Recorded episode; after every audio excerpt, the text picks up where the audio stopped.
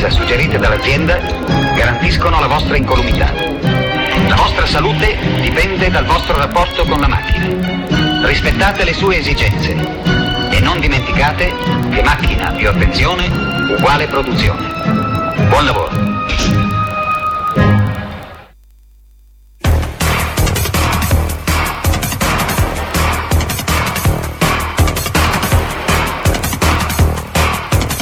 Le 21 ed un minuto primo inizia la um, trasmissione usuale della domenica, il dita nella presa, questa è Radio Onda Rossa, la chiesa qui a fianco è in ritardo di un minuto pur di darci maggiormente fastidio al microfono.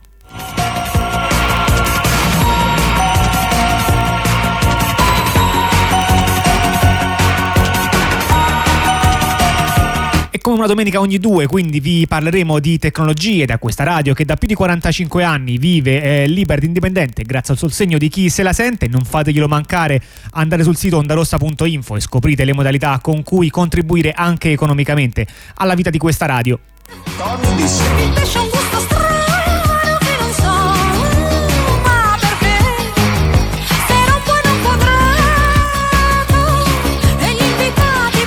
Potete telefonarci allo 06491750, potete anche scriverci all'indirizzo le dita nella presa chiocciola ondarossa.info.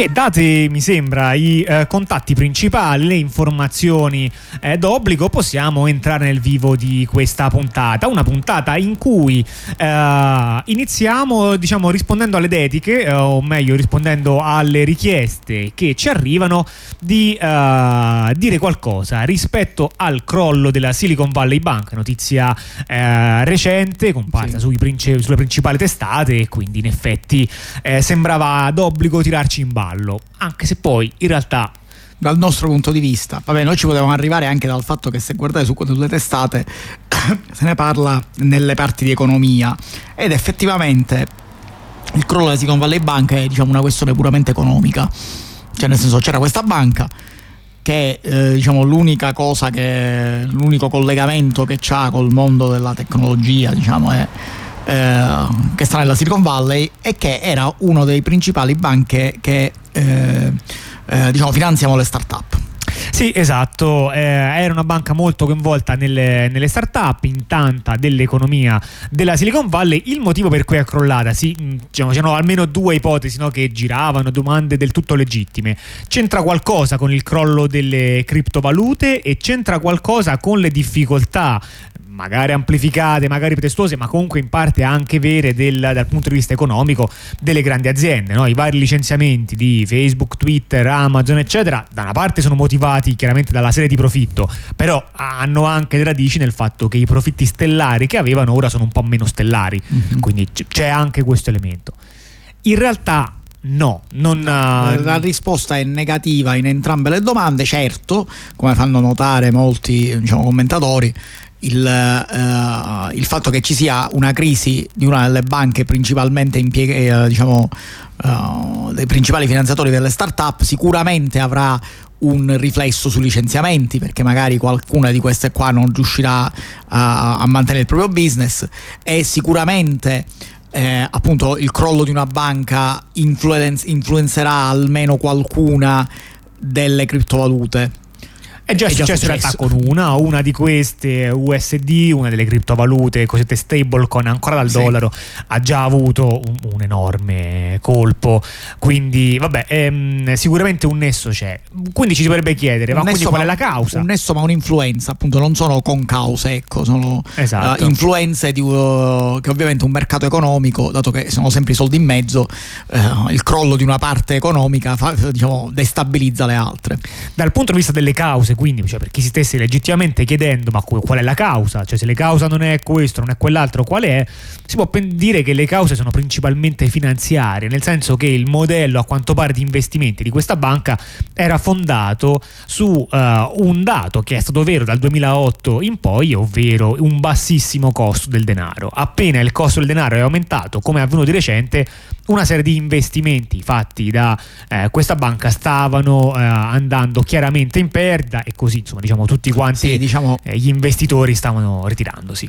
Sì, diciamo che questa banca sostanzialmente si basava, eh, suo, essendo una banca dichiaratamente fatta per le start-up, eh, si basava essenzialmente sul concetto, sui prestiti fatti a, appunto alle start-up, che non sono prestiti diciamo tipo i mutui a rata il grosso del ripago era eh, diciamo sul futuro, quindi sostanzialmente eh, la, eh, la, banca funzionava prendendosi in un certo senso pezzi di società, cioè loro finanziavano e si mantenevano i diritti su parti della società. E dall'altra parte investivano essenzialmente in titoli di Stato americani ovviamente. Eh perché? Perché se il costo del denaro è poco, il titolo di Stato non ti dà molto, ma qualcosa sempre eh, ti dà ed è abbastanza garantito. Ma quando il costo del denaro sale, ora i titoli di Stato che ti sei comprato prima sono sotto l'inflazione e quindi... e quindi, va in perdita. Siccome non hai altre entrate, perché non, è, non era una banca che lavorava appunto sui mutui immobiliari, sul, sui prestiti, diciamo, eh, tradizione, banche tradizionali, eh, non, non aveva altre fonti di entrata anche perché appunto il fatto che tu possieda, che la banca possesse parti di startup, cioè quote di startup, se non ci sono i soldi liquidi da nessuna parte perché la startup non ce l'ha e la banca non ce l'ha, e anche che contieni una parte, se possiedi una parte di qualcosa che non c'ha niente, beh, diciamo, non, è che, non è che lo puoi utilizzare per ripagare gli altri debiti. No, infatti. E vabbè, e quindi questo per quanto riguarda la storia della um, Silicon Valley Bank, su cui qualcosa era doveroso dire, ma come vedete, ehm, in realtà poca tecnologia in mezzo. Sì, cioè, no, la tecnologia era tanto il loro campo di investimento. Sì, sì, esatto. E banca è semplicemente una banca come tante altre, semplicemente una banca che dichiaratamente e praticamente si buttava sulla tecnologia eh, e in particolare sulle start-up come campo di investimento. E quindi direi che è arrivato il momento dell'argomento nerd di oggi invece. Sì, avevo, cioè, questa notizia era per indorare la pillola, in realtà questa qua considerata era come il dolcino, nonostante fosse una notizia piccola, considerata come il dolcino prima della vostra caramella al rabarbaro all'aglio. Che... all'aglio più difficile, ma il rabarbaro secondo me ha un suo. No, ha un suo è il rabarbaro condito con l'aglio, quindi ama- è amaro e aglioso contemporaneamente. Ho capito, quindi una specie di no, verdure ripassate concentrate. Esatto. Ehm, allora, la ehm, notizia di oggi in realtà non è una notizia, è un raccontino, direi, storico-tecnologico di una. Ehm, che secondo me tocca tante parti, toccherà sicuramente sicuramente gli smartphone, gli smartphone saranno eh, l'argomento e i sistemi operativi per smartphone. Nello specifico, ehm, riguarderà delle dire, scelte tecniche motivate che eh, sono state necessarie per adattarsi al, cam- al, cambio degli strumenti tecnologici maggiormente usati e però anche delle altre tecniche eh, e delle altre scelte che sono un po' meno eh, fondate su questa necessità. Allora eh, partiamo da molto lontano, partiamo da... Tanto per fare una storia breve, saremo esatto. brevi, saremo molto brevi. lontano. In principio erano i computer ehm, e quando sono nate no, le reti di, di elaboratori sono nati i protocolli di rete. I protocolli di rete sono qualcosa che noi tante volte abbiamo nominato e penso che eh, mi, mi, immagino che abbiano sempre un, una qualche aura mistica per chi sente vari discorsi tecnologici no? per chi si è bagnato il piede con discorsi tecnologici ma non c'è davvero immerso. Dirà ma poi in fondo sti protocolli. Che, in cosa consistono questi, questi protocolli? Eh, non potremo fare una puntata sui protocolli. Peccato magari capiterà un'altra volta di ammorbarvi su questo ma in realtà oggi un po' ne parleremo. Perché i protocolli che cosa sono? Beh, il protocollo sono i metodi che van- vengono utilizzati spiegati fin nei minimi dettagli con cui avvengono comunicazioni tra parti sulle reti reti di internet che per esempio no, andiamo un po' al pratico uh, come funziona uh, il uh, diciamo la maggior parte delle operazioni online si basa sull'avere un protocollo sotto. Quindi per esempio quando voi visitate una pagina web c'è un protocollo che spiega come si fa ad ottenere una pagina web, perché saremo d'accordo che la pagina è da qualche parte, voi siete da un'altra parte, ci dovrà essere un modo no, con cui queste informazioni vanno dal punto A al punto B. Ecco, il protocollo è la descrizione di quel modo. E ehm, alcuni di questi, di questi diciamo, concetti possono sembrare concetti banali, in realtà, come spesso succede, quando si va nei dettagli non sono banali. Cioè, se, se pensate tipo, vabbè, per prendere una pagina basta inviarla, sì, vabbè, basta inviarla fino a un certo punto, perché ci sono tante variabili e c'è l'autenticazione e poi no, ci sono, cioè, c'è di tutto, no? c'è la tu... lingua desiderata dal richiedente, eh, no? c'è il controllare, c'è il sistema di caching dietro, c'è la compressione del dato per renderlo più efficiente. E insomma, mm. Ma del resto, molto banalmente, ci sono anche i modi in cui da, dai l'informazione. Basta che noi, basta che pensiamo alla parte più banale, cioè forse più banale dei protocolli che si vede chiaramente che c'è qualcosa dietro. Pensiamo a quelli dell'email. L'email non è solo il testo che mandi uh, con l'email, ogni mail ha un oggetto, ha un destinatario, cioè voi a chi al computer gli allegati. Gli allegati, al computer che riceve l'email gli dovete spiegare che quella cosa che gli state mandando in quel momento è il destinatario, quell'altra cosa è eh, l'oggetto e poi ci sarà un blocco che sarà il testo, poi ci saranno altra massa di altri dati che sono magari gli allegati separati o tutti assieme, magari quanti sono. E queste sono tutte informazioni che chi riceve riceve semplicemente una sequenza di dati, deve riuscire a interpretarle, il protocollo è la, il modo per interpretare, il mettersi d'accordo per poterlo interpretare. Eh, esattamente. E, ehm, naturalmente differenti protocolli hanno uh, differenti proprietà che nel tempo a volte sono ritrovate estremamente interessanti e estremamente utili. No? A volte uno dice tipo, ammazza, abbiamo fatto proprio bene vent'anni fa a mettersi d'accordo su questo. Ci ha dato dei, vantaggi, dei vantaggi che forse al tempo sembravano poco interessanti invece adesso ci hanno salvato. Vale, vale e a volte vale anche il contrario. Vale anche il contrario. certo. Per esempio, no, ho fatto un esempio del modo con cui si vedono le pagine web HTTP 1, che è un protocollo vecchio 25 anni e che è stato poi no, nel frattempo eh, ripassato, aveva l'idea che per ogni risorsa, quindi non solo per ogni pagina, ma per ogni immagine, per ogni cosa, dovevi fare una comunicazione da zero, che è un meccanismo molto dispendioso, che poi nel tempo si è dovuto efficientare per, insomma, per stare dietro alle maggiori richieste di performance. Tu hai parlato delle mail e allora eh, le mail è un caso interessante di cui parleremo eh, oggi, ehm, cioè eh, che come come si, qual è il modo più comune con cui chi usa un client email, che ormai non sono per tantissime persone, anche tra quelle che usano le email, eh, quindi per esempio chi usa Thunderbird o chi usa uh, Canine Mail, anche detto K9 eh, in italiano su Android, che sono tra i più diffusi, o chi usa quello integrato nel proprio smartphone, o chi usa, com'è che si chiama quello di Apple? Si chiamerà mail, mail, si chiamerà mail sicuro, no? O Outlook o cose del genere. Quei sistemi lì o Evolution o Evolution, sì, adesso sta, stiamo, stiamo, scadendo, eh. ancora, stiamo scadendo. Ehm, chi usa quei sistemi sotto sotto usa un protocollo che si chiama IMAP, ok? Ehm, ed è un protocollo che ti permette sostanzialmente, diciamo, fa, tante, fa un miliardo di cose IMAP, ma la, la, più intuitiva è che ti permette di scaricare la posta e di sapere se c'è della posta per te, che cioè, uno dei concetti di base della messaggistica è sapere se ho dei messaggi eh, in arrivo, sì. ok? E questa è una base, e tra l'altro è una caratteristica particolare del, delle email, che le email hanno la caratteristica di non avere lo stesso protocollo in entrata e in uscita. Eh già, eh già. altrimenti era troppo, troppo era comodo. Troppo, era troppo facile. Troppo comodo. E poi tu, diciamo, che non ti occupi di storia, parli di IMAP così babà scordandoti che ce n'era anche un altro. Io mi scordo, era, era, voluto il fatto che c'era anche Pop 3 e suppongo che se Pop 3 si chiama così qualcosa mi dice che prima del 3 esistono il 2 e l'1 no, quando no. non lo 0. Sì, Ma vero. io non ho mai saputo delle... Sì, io non, neanche io sono così vecchio. Non, non, non conosco uh, quelle altre cose. Però diciamo che al giorno d'oggi posta vuol dire soprattutto IMAP. Mettiamolo da parte ma poi ci ritorniamo. Eh, mh, allora, eh, parliamo invece adesso di quando arrivano gli smartphone. Quando arrivano gli smartphone lanciano un, un modello che per certi versi non era letteralmente nuovo, ma viene pubblicizzato come qualcosa di nuovo e nel tempo diventerà effettivamente qualcosa di nuovo. Cioè il modello delle app. Cioè, voglio dire, tutti quanti i sistemi operativi avevano i programmi scaricabili e installabili, no? Penso, incluso il più popolare in quel momento, che era Windows.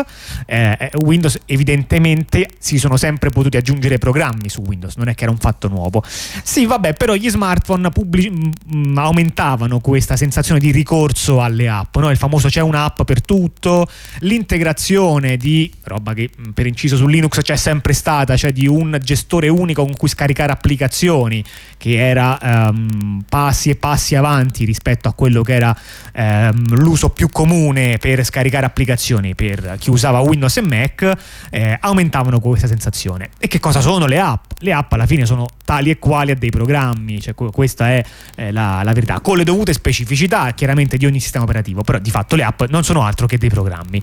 E quindi che cosa è successo? Che le persone hanno iniziato a scrivere le app, naturalmente perché c'erano degli utenti e c'era un mercato uguali a come le scrivevano sul, uh, sul computer, um, ove, o meglio, cioè chiaramente alcune cose erano necessario farle diverse, banalmente, ne, anche se è letteralmente possibile attaccare una tastiera fisica con i tasti ad uno smartphone non ci si può aspettare che un di smartphone il, abbia una tastiera fisica. Sì, il default non deve essere la tastiera fisica per lo smartphone, su questo non ci piove. Le persone usano una tastiera specifica no? e, e, non hanno allo stesso modo un mouse, quindi insomma delle modalità di interazione diverse, però usavano all'inizio gli stessi approcci, perché naturalmente ci si mette un po' anche ad adattarsi, se non che gli smartphone hanno almeno una specifica che, da cui proprio non si può eh, prescindere.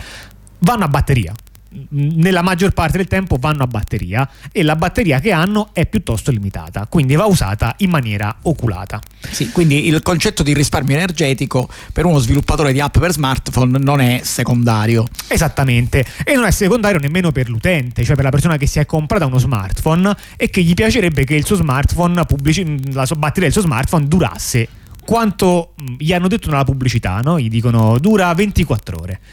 E poi questo durante lo smartphone dice: Ma a me mi dura 8 ore. È, è, frustrante, è molto frustrante. Io devo met- continuamente metterlo in carica. Diventa scomodissimo.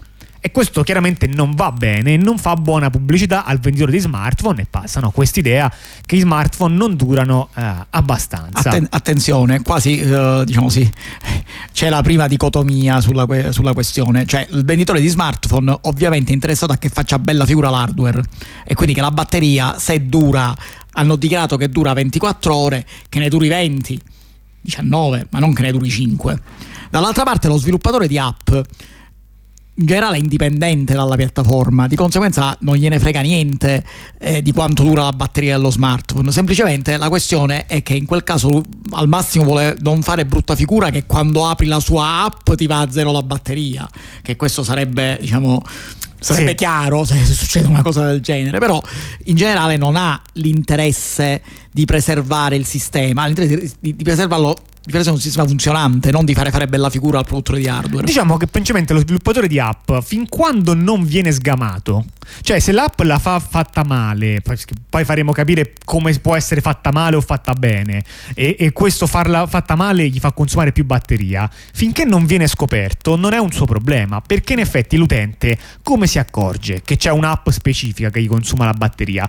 Lo so, lo so, adesso ci sono adesso delle ci cose, sono che, cose che, lo, che lo eh, ma prima non c'erano. Sì, prima non c'erano e soprattutto anche quando quelle che si dicevano per ora ti misurano piccole differenze che diciamo non, eh, non, causano appunto un crollo. Come dicevo l'unico modo per sgamare un'app scritta male è che deve essere scritta tanto male che diventa visibile che appena la apri eh, diciamo la batteria comincia a scendere.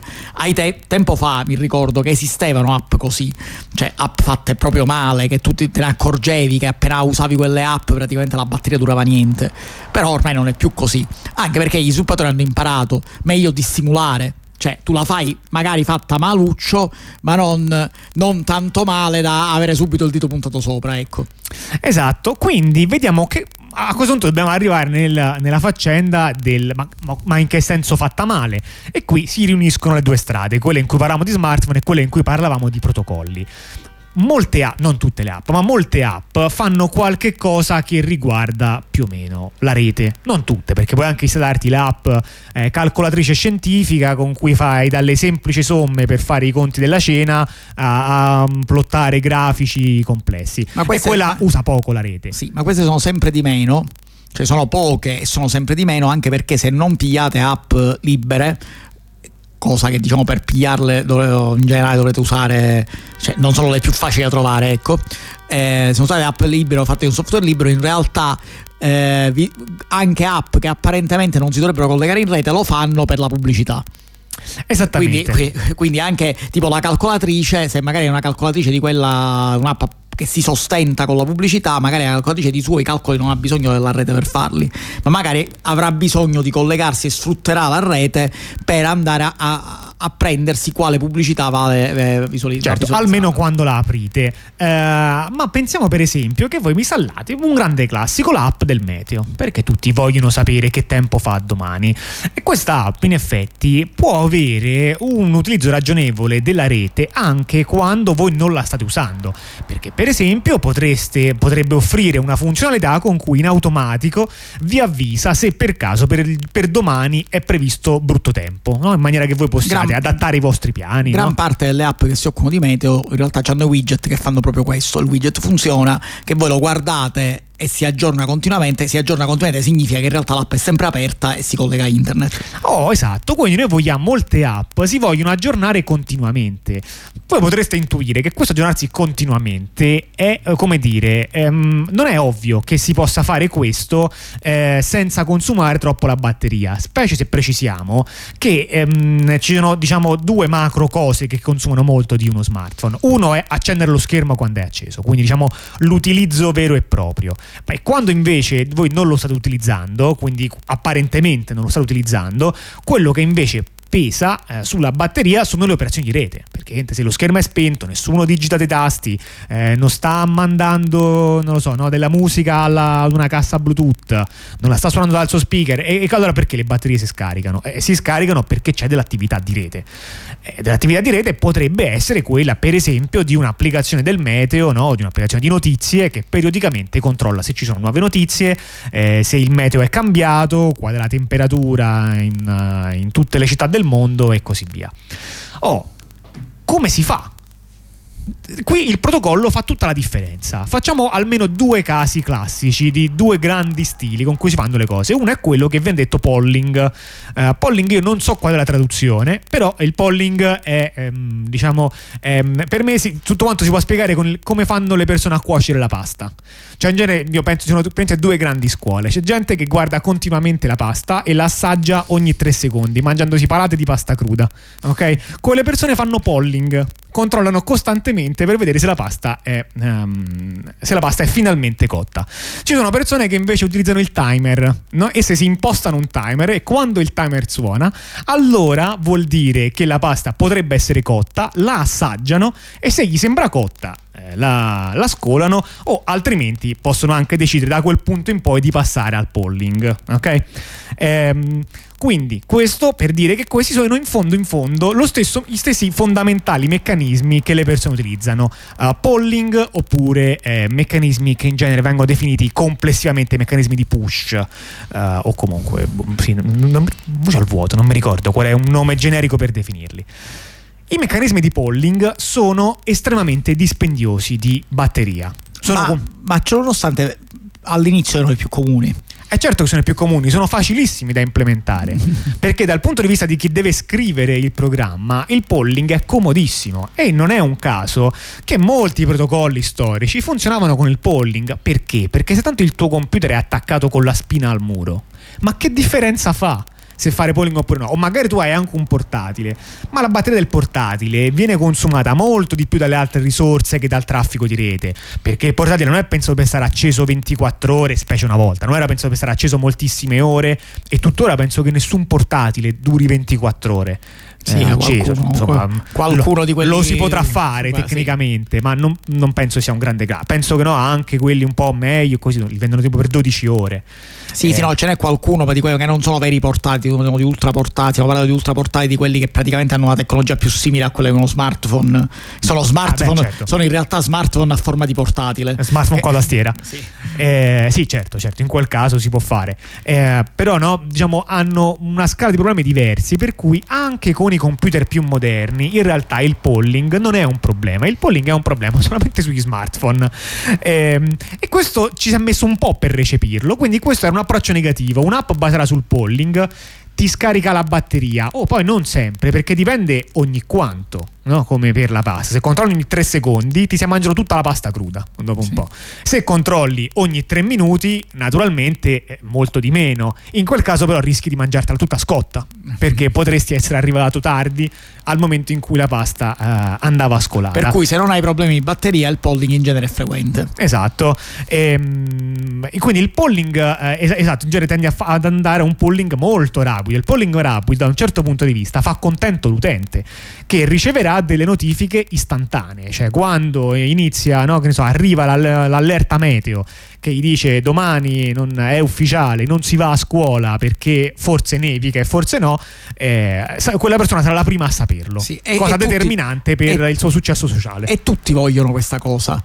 Pensate, a voi stessi quando cliccate su una qualunque cosa su internet e dovete aspettare. Nessuno vuole aspettare, tutti vorrebbero che eh, diciamo appena fate un'operazione subito avete il risultato. Questa la metafora dall'altro lato è un polling frequentissimo, cioè che, che voi appena c'è uno, un, un, minimo di aggiornamento lo sapete subito e quindi il vostro, il vostro sito si aggiorna appena c'è qualcosa. Esatto. Oh, Ah, in realtà però per avere il vantaggio concreto, finale per l'utente, ovvero quello di essere notificati in fretta, non è che c'è bisogno di fare polling, ci sono anche altre strategie che sono in realtà molto più efficienti, sono molto adatte e eh, diciamo descriviamo in un caso di esempio, in realtà poi ci sono tanti ci sono tante diciamo, sottostrategie che si possono utilizzare, ma il concetto fondamentale è che si crea una unica connessione che si mantiene attiva per molto tempo. Potete pensare a una connessione come una specie di tubo. Quindi immaginate di collegarvi al sito del meteo e dirgli dammi i risultati, come dire, le previsioni del meteo adesso, ma non solo, appena hai delle novità, inviamele tu ok? Quindi non sarò io a sollecitarti ogni volta. Nel frattempo io posso mettermi a dormire, quindi a riposare la batteria, ma ehm, diciamo i sistemi radio degli smartphone eh, hanno dei sistemi per cui quando ricevono dei pacchetti sanno svegliare lo smartphone. Questo è, è, un, è, un, è un, dettaglio non da poco. Questa cosa esiste pure sui computer, eh? non è una cosa... Ah però, sì, immagino di sì. Sì, però diciamo, è una cosa vecchia, eh? non, non, è, una gran novità, però negli smartphone ovviamente è particolarmente importante. Eh sì, perché quindi in questo modo cosa si può fare? Tu crei un canale poi ti metti a dormire, quindi metti la batteria in una modalità in cui consuma pochissimo uh-huh. e poi appena arriva un dato interessante tu ti svegli e dici ah che cos'è? È la notifica del meteo, benissimo, allora farò un certo suono, è una notifica di un'applicazione di messaggistica istantanea, allora farò un altro tipo di suono per segnalare la notifica che arriva all'utente. E questa è una strategia molto efficace, naturalmente sono sempre esistite applicazioni che eh, adottavano eh, anche queste strategie, quindi non è che mm, quando sono usciti i primi smartphone, no? quando essero 16 anni fa, no? se non sbaglio, i, iniziano ad arrivare gli smartphone per come adesso li conosciamo, mica tutti quanti facevano le applicazioni fatte male, alcune le facevano anche fatte bene e fatte bene tendenzialmente vuol dire, almeno diciamo, per il contesto di cui stiamo parlando oggi, eh, che usavano questo tipo di strategie che definiremo push invece delle strategie basate su polling. Però stiamo così non stiamo affrontando problem- ehm, il problema, la stiamo affrontando dal punto di vista di quali consigli dare ad una persona che sviluppa le app. Cioè stiamo dicendo, mi raccomando, mm, fai il bravo, uh, fai la brava, leggiti il manuale e capisci che se devi fare polling frequente, allora forse non devi fare polling affatto e devi usare una strategia push, altrimenti i tuoi utenti avranno una batteria sempre scarica. Però questo approccio, approccio diciamo, educativo non, non risulta convincente per chi deve vendere smartphone. Perché chi deve vendere smartphone deve dire bella l'educazione, ma non mi sembra un approccio abbastanza radicale al problema. Quindi io agirò, diciamo, sì, per passi, ma con dei passi che prevedono a un certo punto l'uso del bastone. Quindi, primo passo, chi sviluppa gli smartphone crea um, dei sistemi di notifiche push integrati e semplici da usare. Questi sistemi sono Google Cloud Messaging sulla piattaforma Android, che poi è diventato Firebase Cloud Messaging, ma è sempre la stessa roba, um, e uh, Apple Push Notification Service APNS eh, nel mondo Apple, chiaramente. E, um, e questa è la carota.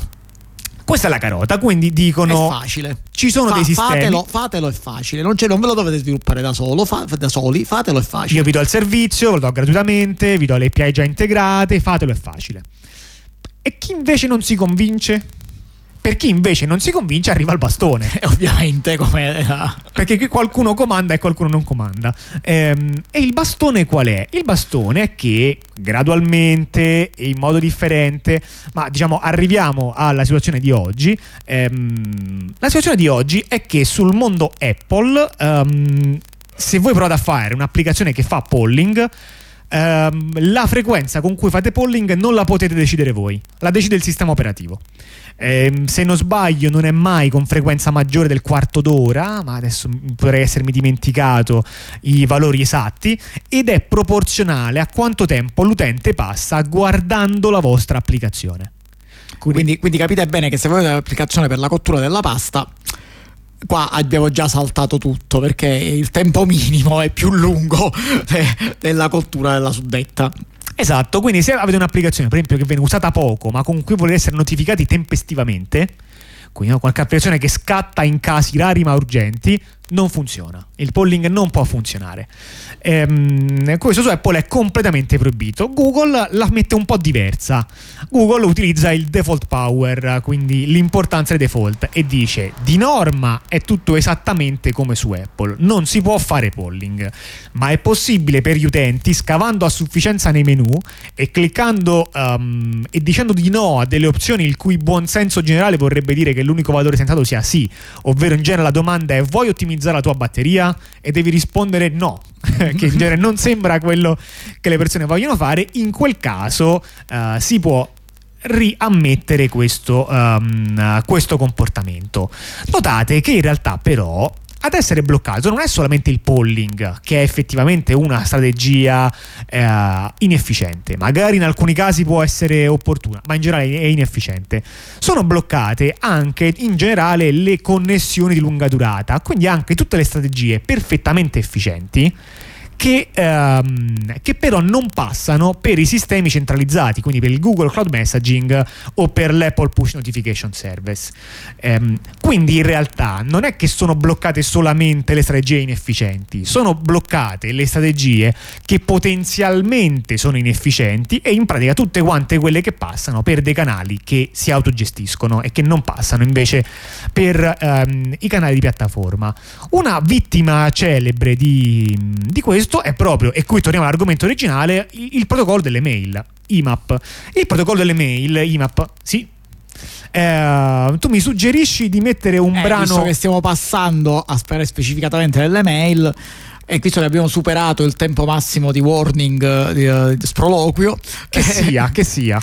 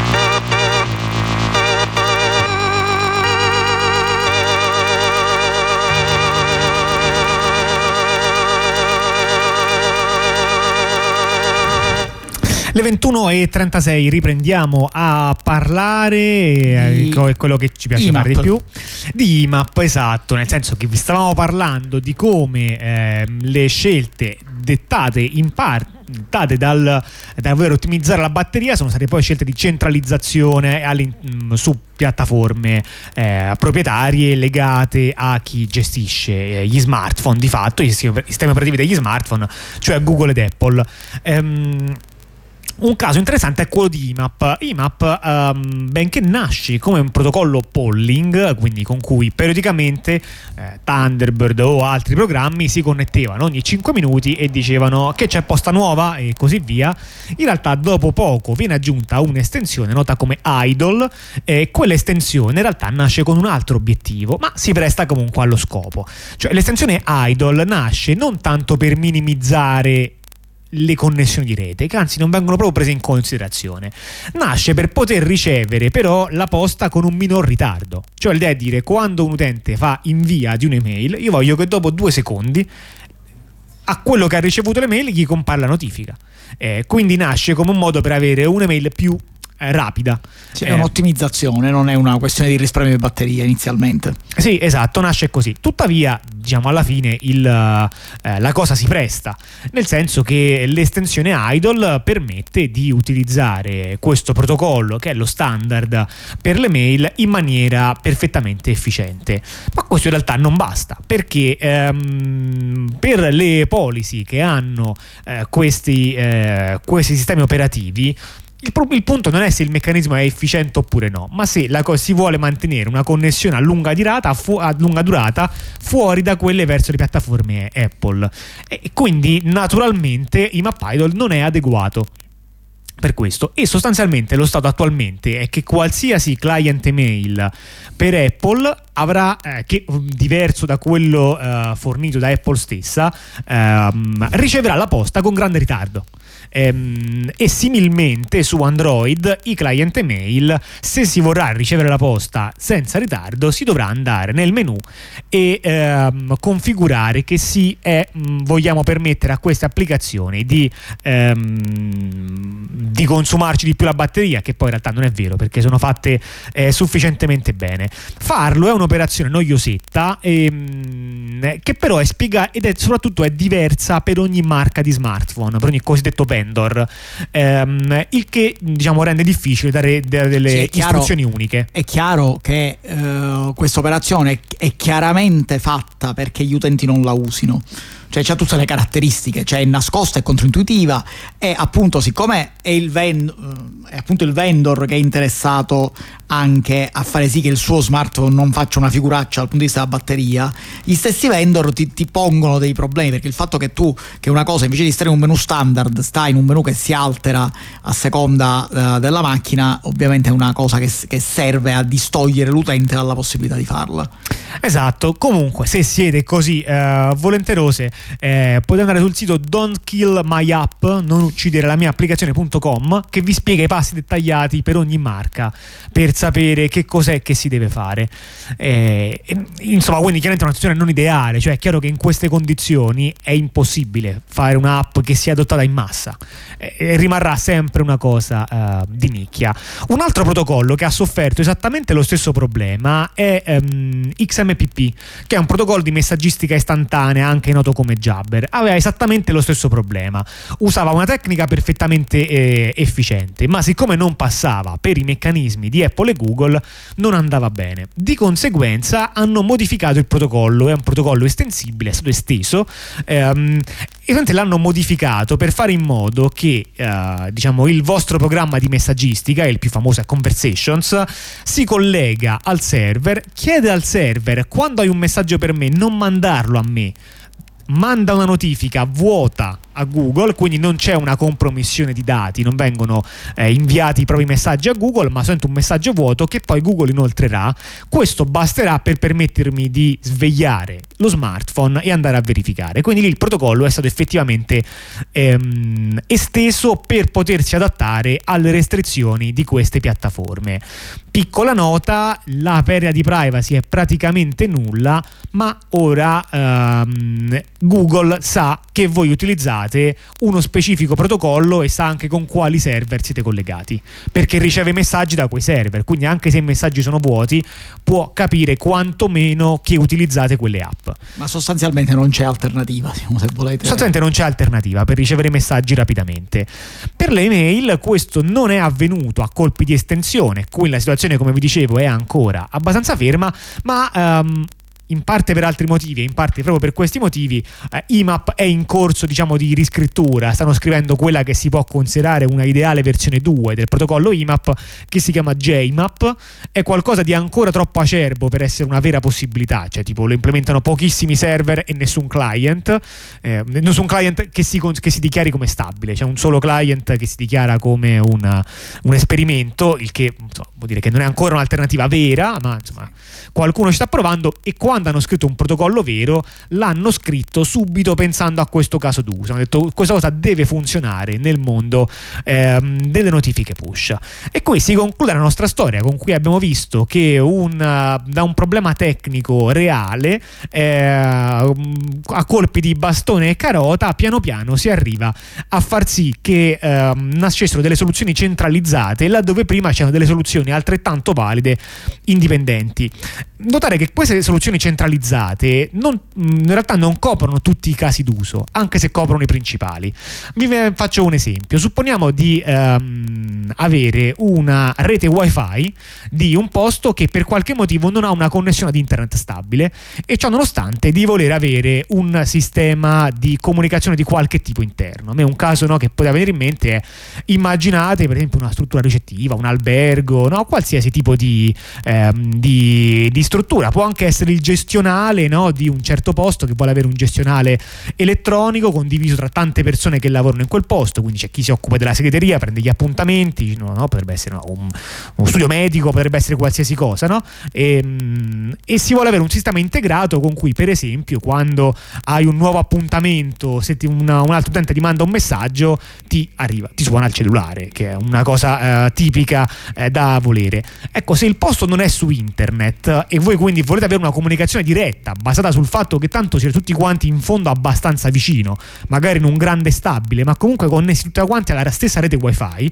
Ecco, i sistemi di Google non funzionano mica perché si basano sul fatto che internet sia, perfe- sia uh, sempre disponibile per, uh, per, tutti. Quindi in realtà alcuni casi che erano perfettamente risolti con le tecnologie esistenti ora sono stati segati via adducendo dei motivi tecnici di ottimizzazione che sono parte della storia ma non sono tutta uh, la storia. Insomma, ehm, t- tutto questo per scavare come mai a volte le notifiche su Android non funzionano. Ecco, era partito tutto quanto da qui, eh, per quanto mi riguarda. Non so se ehm, io sono abbastanza con le fauci prosciugate, ma magari tu invece vuoi proseguire. Sì, possiamo proseguire, diciamo, con una notizia che non è, eh, diciamo, forse non può essere, non è direttamente collegata, ma in realtà noi ci abbiamo visto un collegamento. Eh, perché eh, diciamo, quando eh, quello di cui abbiamo detto è praticamente un sistema che eh, noi diciamo, la, la, maggior parte degli utenti ignorano, cioè come funzionano queste cose. E allora, diciamo, qualcuno prima di noi, per la precisione New York Times, si è domandato, visto che gli utenti sono uh, sostanzialmente costretti ormai dal, uh, da come funzionano il sistema, i sistemi, uh, sistemi elettronici, le app, gli smartphone, eccetera, a, che, a dare o a revocare il consenso per condividere eh, per esempio i dati personali. A ogni peso spinto, fateci caso, eh, in Europa a causa del GDPR, ma questa cosa non è solo in Europa, è in un sacco di... Eh, ovunque praticamente. C'è eh, quando tu usi un'app quando tu installi un programma ti chiedono se possono condividere i dati. Ricordate se vi ricordate nelle varie trasmissioni abbiamo parlato della, della lotta che c'è per esempio tra Google ed Apple.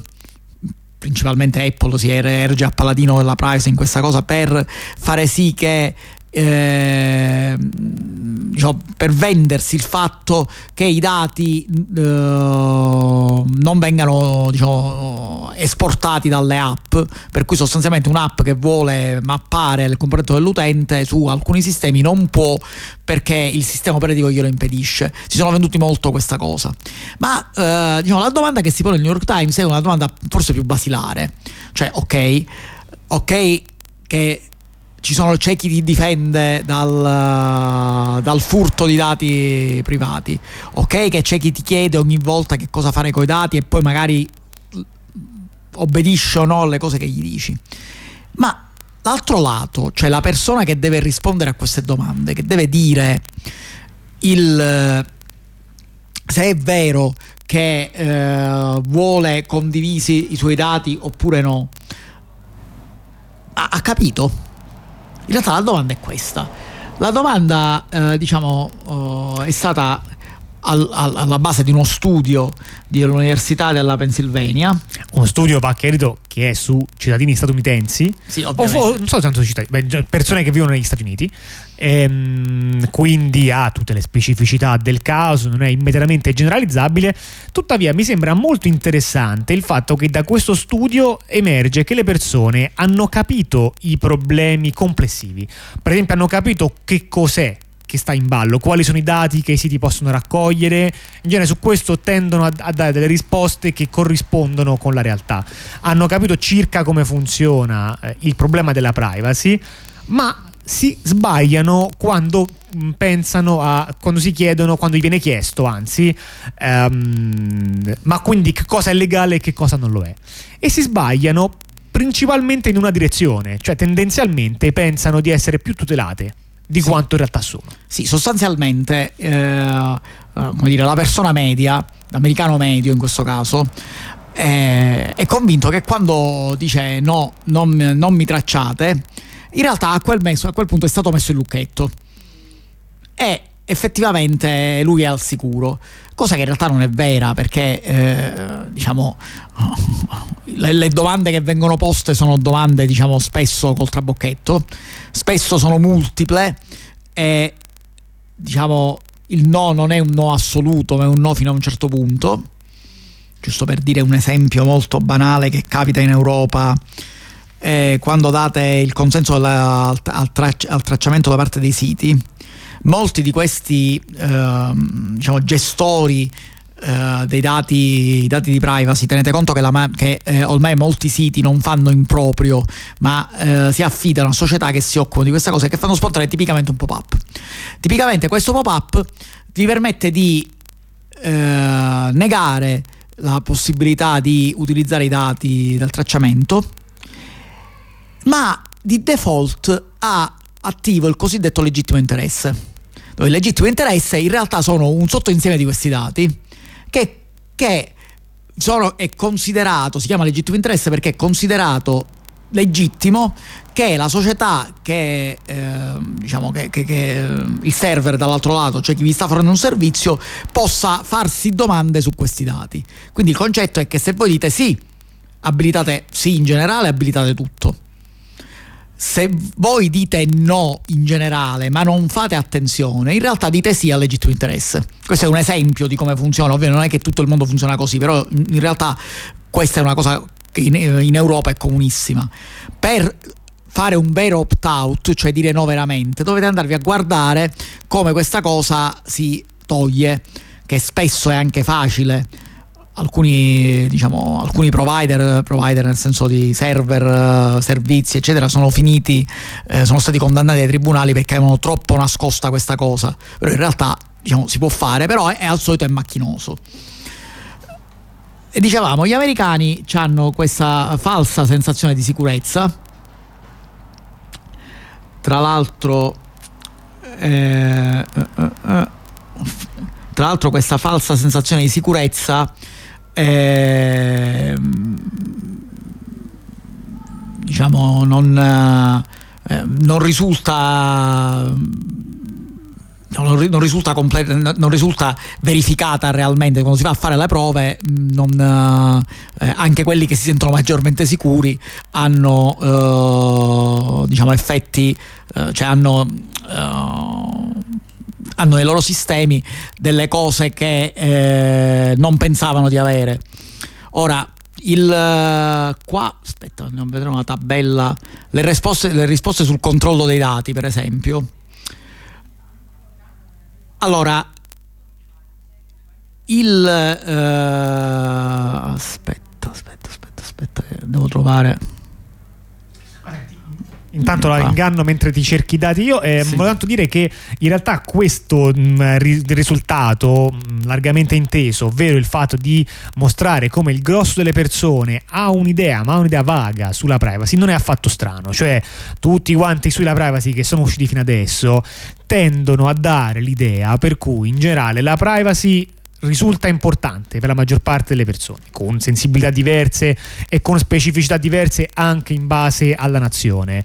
Ehm, le persone hanno un'idea tendenzialmente del fatto di essere tracciate, i meccanismi di tracciamento non le sorprendono, ne hanno più o meno uh, i, i rudimenti, ma capire come funziona il tracciamento è essenzialmente magia ed è impossibile, eh, come dire, biasimarle perché capire come funziona il tracciamento è un casino. Ehm, e, uh, e, sì, e diciamo, e spesso sui dettagli, sul sapere cosa dicono le leggi, sono particolarmente eh. No, anche, anche questo non mi sorprende affatto, visto che le leggi cambiano spesso, sono spesso disattese, quindi aver letto un articolo di giornale che parla di una legge spesso non corrisponde poi all'esperienza che si ha, no? in genere poi le persone tendono in qualche modo a razionalizzare, no? per esempio si dicono evidentemente devo aver capito male, forse quella legge non esiste, visto che non mi sembra che nessuno, nessun giornale la stia rispettando e, e, cose del genere. Quindi diciamo interessante sempre riprendere questo genere di, di, di argomenti sorprendenti fino a un certo punto. Sì, il tu hai scavato nelle tabelle? Sì, ho, scavato, ho, scavato, nelle tabelle, però diciamo facciamo una cosa più, il, più generale. Eh, diciamo che il, eh, quello che viene fuori è che sostanzialmente il, eh, diciamo, quello che, che, che, eh, che, appare una forma di rassegnazione dalla, sul traffico dei dati, cioè il, eh, molti hanno capito praticamente qual è, eh, qual è, il problema, pensano che le soluzioni siano più facili, ma comunque eh, diciamo, pensano che se le cose eh, diciamo, mm, non, eh, diciamo, non, sono come loro, come loro sono immaginate, comunque non ci possono fare niente. Ecco, questo è il base. Diciamo che eh, quello che hanno notato è una differenza anche generazionale, cioè che le persone un po' più anziane tendono a considerare che una parte di, uh, tra, di, di, traffico di dati praticamente è inevitabile.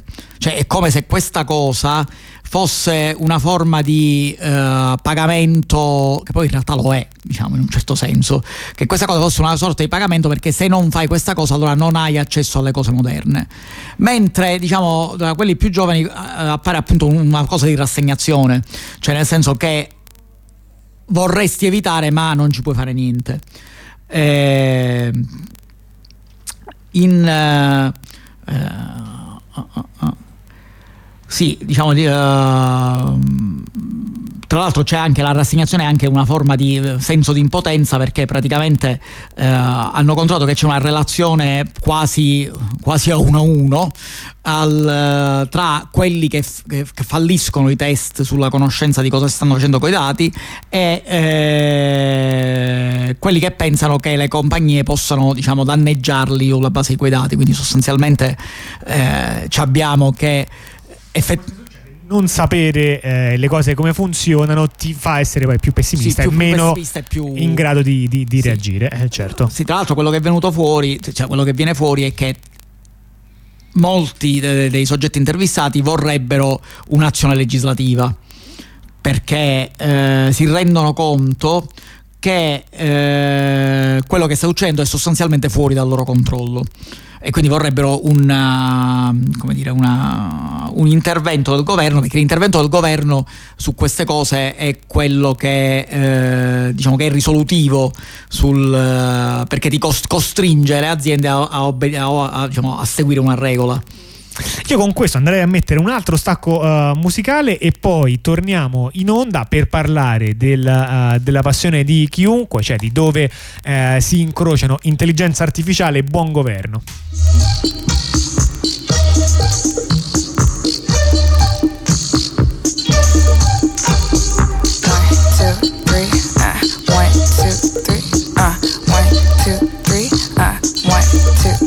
You're loving it. Fuck with your girl, lyrics straight from the cougar. Zip it through your city, hoodie, zippity doo da.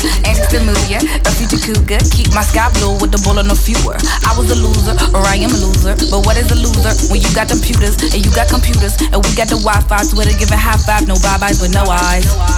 Hot sauce on french fries. Snap pics with your nicks, then compare your dick size. Got no lots. No but you live it a vida loca. And the shit that come out your boca make a savage when they choke it. But I'm classy.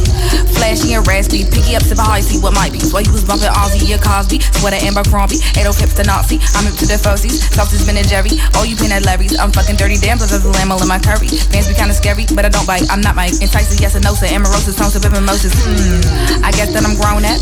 I'm guessing that it's time for me to own up. To fucking student loans, but I never picked that phone up. That ringle middle fingers thrown up fuck you. Fuck with your girl, lyrics straight from the coop. Uh, fuck with your girl, lyrics straight from the uh, coop. Fuck with your girl, lyrics straight from the coop. Uh, fuck with your girl, lyrics straight from the coop. Fuck with your girl, lyrics straight from the coop. Fuck with your girl, lyrics straight from the coop. Fuck with your girl, lyrics straight from the coop. Fuck with your girl, lyrics straight from the coop. I be in the building, I be came to kill him. Harder than ever to tell who's right and who's the villain. That's alright, cause how I'm feeling, all of y'all can be my victims. Every single last one can get the motherfucking business. Cause you wasn't with me when I was slaving up in the kitchen. Now you wanna sit at my table, got to know you fucking tripping. This ain't about no handouts, this my route. Putting work to get this hair crown. Now bow down. I became the conqueror. I became the conqueror. You can never stop us, stop us. Stop. And then when I fought, number one chief rockin', number one shit talker, talker, talker. I became the conqueror. Now there's a lot of shit that's being brought up in your trap when I fought Prodigal, Ross the daughters on like I don't know what you been doing, know what you been doing. Please, please, like I don't know what you been doing, Like I don't know what you been doing. Please, please, like I don't know what I'm doing, know what I'm doing. Please, please, please. I'd rather go undefeated than die looking up from my knees.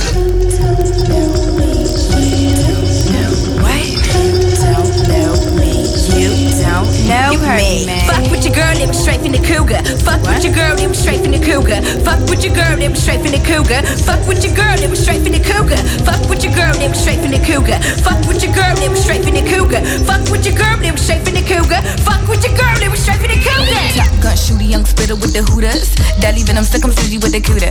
Mike and a Heineken straight from the cooler. Sipping and delivering the word in the neuter. The kitty got no pity for all that you didn't know. Take ignorant ass and read between the idioms idiots. Live in oblivion. Call me sugar to Savaji, from PG like Taraji. Similar to the sushi roll, it's probably lost in Cali. Pot heads and sober stylies, Madrid, Madilly Dally. Bustin' ass up at webpage, I'm scrubbing piss and border collies. As I concentrate to medicate the real estate as they awake. Alive, awake alert, alive, awake alert. Fuckin' with us, make just catch it in your jugulars. I juggernaut you riddles, not the gimmicks for your mom and pop.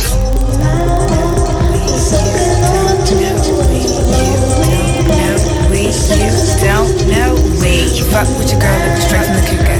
Fuck with yourselves, you are straight from the cougar. Fuck the word and what it does to the cougar. The bodies that embody that primordial soup. Yeah. Le 21.59 e ehm, con, uh, con, questa andiamo a cambiare radicalmente argomento. Parliamo adesso di intelligenza artificiale e come ho detto però eh, non uh, cioè, parlare da soli così ormai è banale, lo fanno uh, veramente dappertutto. Noi... Oh, scusami, vai.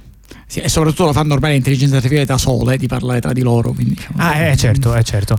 Invece, in questo caso, devo dire, è un'idea che a me è piaciuta molto per, per vari spunti. Spero proprio che sia qualcosa che possiamo vedere anche da noi. È qualcosa che ci arriva dalla Romania, dove il governo romeno ha ben pensato di dire ma basta con i sondaggi d'opinione no? che sono sempre quella roba che poi alla fine e pare che hanno tutti ragione e poi sappiamo sempre che i sondaggi non funzionano ci hanno spiegato tutti i politici nostri che uh, i sondaggi non funzionano uh, ogni volta che perdono hanno in realtà hanno vinto quindi è tutto sbagliato. Meglio avere una voce diciamo più Che sia una. Una, che sia una, chiara, che si pigli, in considerazione tutto e ragioni senza questi problemi di interpretazioni politiche, che sapete c'è il sondaggista A che è vicino a un partito, quello è vicino a un altro partito, poi dicono cose diverse, non si capisce mai niente. Invece una bella voce univoca e mette tutto in un gran calderone e tira fuori quello che è il sentiment, come si chiama ora, sì. delle, della popolazione. Sì, si è sintetizzato in una sola persona, che quindi immagino sarà il, il romeno medio. E così hanno creato questo Ion, che è, che è un nome romeno, eh, che è un'intelligenza artificiale che sono tirati in ballo come modo no, con cui confrontarsi. Cioè adesso no, invece uno può intervistare, dice ma tu che ne pensi di questa legge che vogliamo fare e chiederlo ad un'intelligenza artificiale. Sì, che è ufficialmente un consigliere onorario del governo. Esatto. Come l'hanno definito. Sì, diciamo che ci sarebbe da essere preoccupati. Più probabilmente, io penso che questa cosa sia una di quelle eh, butad con cui ci si tuffa in una notizia golosa, si fa qualche cosa che può sembrare un po' ridicolo o molto avanzato, spunto di discussione e via così, no? Va bene, eh, va bene sì, sempre. Come quando i politici mettono a commentare l'ultimo film eh, o la formazione sì. della. Sì, questo condito, condito da, una, da, una, classica annuncite, perché così loro fanno, fanno vedere di essere all'avanguardia.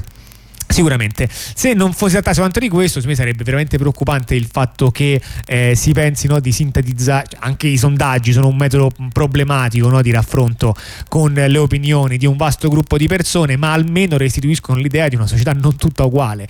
Pensare che una società possa essere sintetizzabile in una persona, penso che sia eh, veramente una... Mm, sì, questo è le, il, portare il concetto di moda sostanzialmente, perché questo poi vai a... Di moda statistica. Di moda statistica alle estreme conseguenze, cioè nel senso che tutto quello che non è nella moda statistica viene, viene eliminato perché l'intelligenza artificiale ovviamente eh, diciamo, parlerà soltanto con una voce che sarà diciamo, nella migliore delle ipotesi la voce della maggioranza, ma nella realtà, per come a quanto pare funziona, sarà sostanzialmente la voce della maggioranza, nei, della maggioranza bombardante nei social.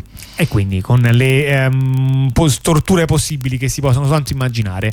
A proposito di parlare con uh, una voce che non è la propria, un uh, caso in cui questo avviene è senz'altro quando guardiamo eh, per esempio i film di Hollywood, no? in cui il grosso degli attori non ha recitato in italiano, noi li ascoltiamo in italiano perché nella eh, diciamo ormai tradizione, forse si può dire, eh, del cinema da queste parti si usa do- il doppiaggio, che in realtà non è altrettanto o nello stesso modo fatto in, uh, in tutte le parti del mondo, però qui il doppiaggio si usa parecchio sì. e, ehm, e, naturalmente chi, chi, fa doppiaggio insomma, non è che sono esperto, ma non, non è che si, si, limita semplicemente a leggere un testo. No, non che fare il traduttore sia un lavoro invece no, di poco conto, anche quello ha la sua complessità, ma il doppiaggio è ancora un'altra cosa. No, il doppiaggio è proprio un'interpretazione. Se qualcuno di voi è capitato mai di vedere i film doppiati come fanno in qualche, in qualche paese?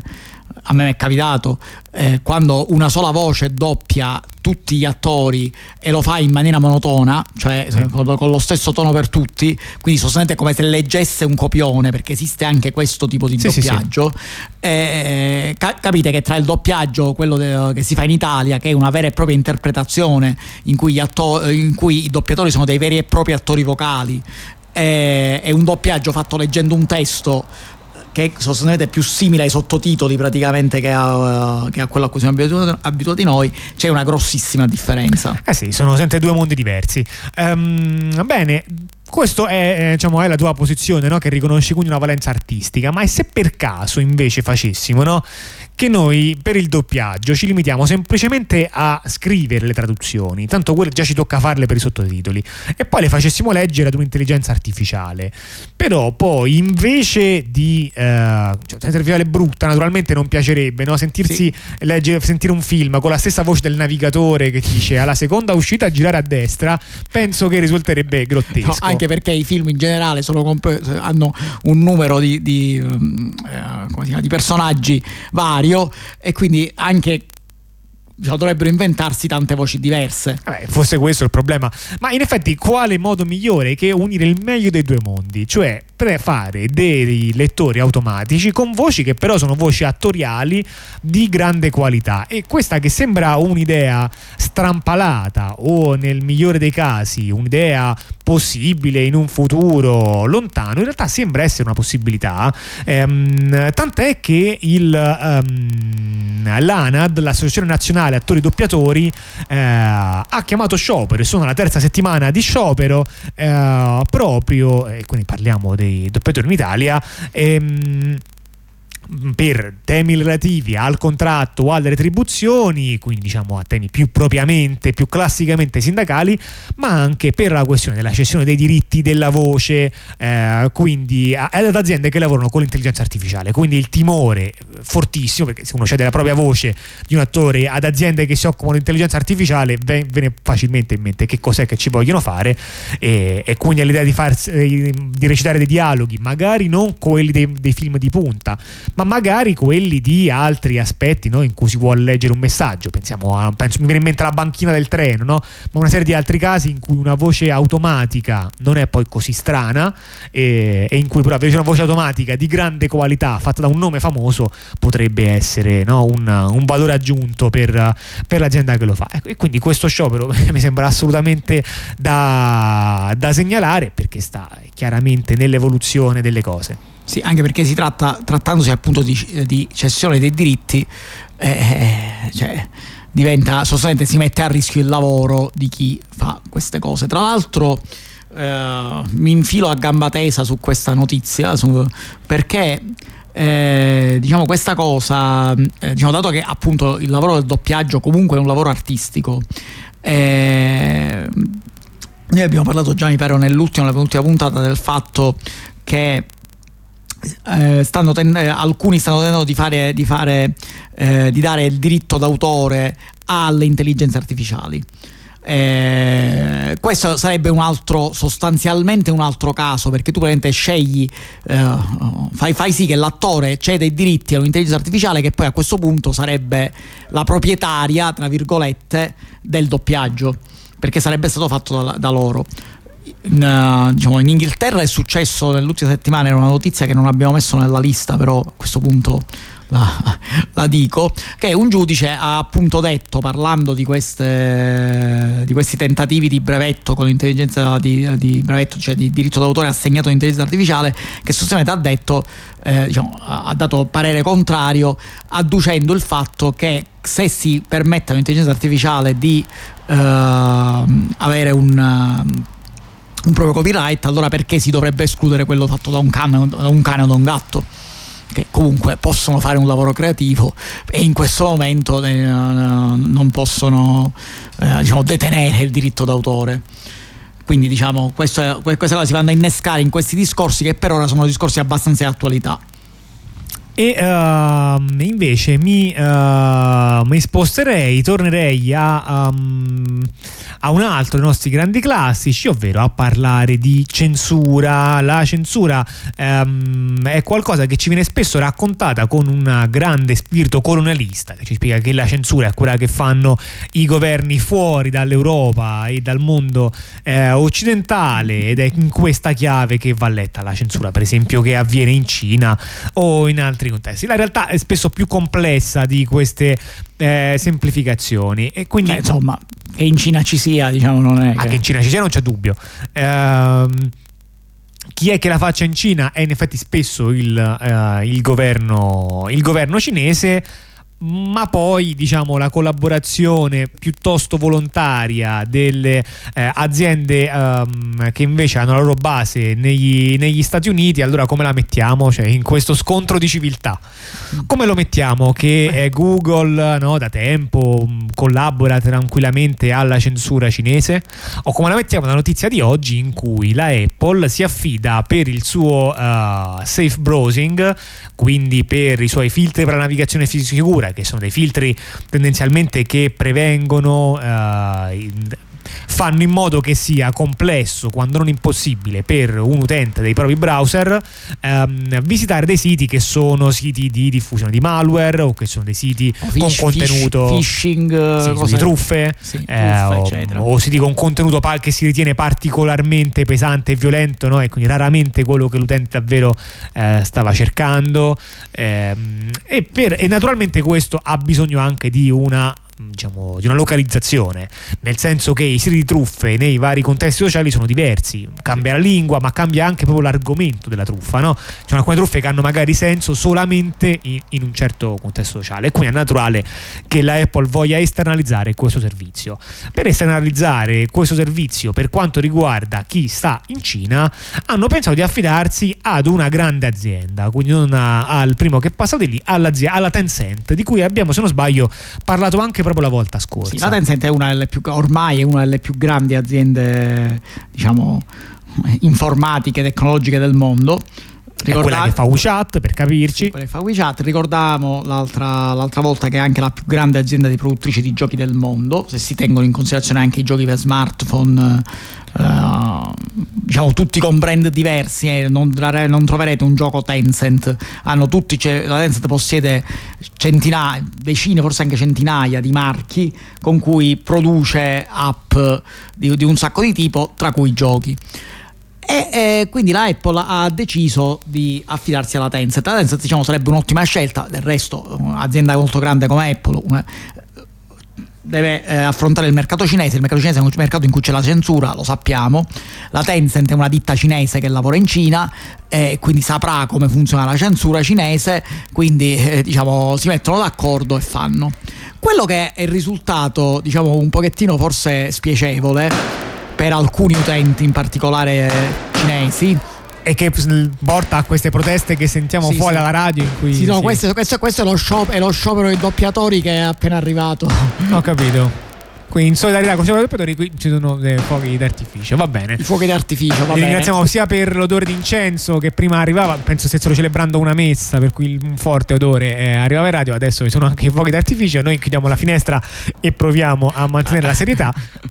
Allora, dicevamo eh, che, che che questa operazione di accordo con la Tencent eh, diciamo, è stata fatta eh, diciamo, senza tenere in considerazione un piccolo dettaglio, cioè il fatto che in Cina dal 1997, da ben il 1997, c'è il famoso un, un paese, due sistemi, perché ci sono due piccoli territori cinesi, Hong Kong e Macao, che ancora in linea teorica, come diciamo, le proteste a Hong Kong hanno fatto Sì, intuire. intuire che in linea teorica manterrebbero un sistema molto più liberale dove non c'è la censura dove, dove si applicano leggi diciamo, molto più vicine a quelle occidentali e c'è un livello di censura ci dovrebbe essere un livello di censura molto inferiore rispetto a quella della Cina continentale il problema è che semplicemente dato che Apple si è affidata alla Tencent la Tencent ha semplicemente esteso il, eh, la censura della Cina continentale anche a Hong Kong e a Macao.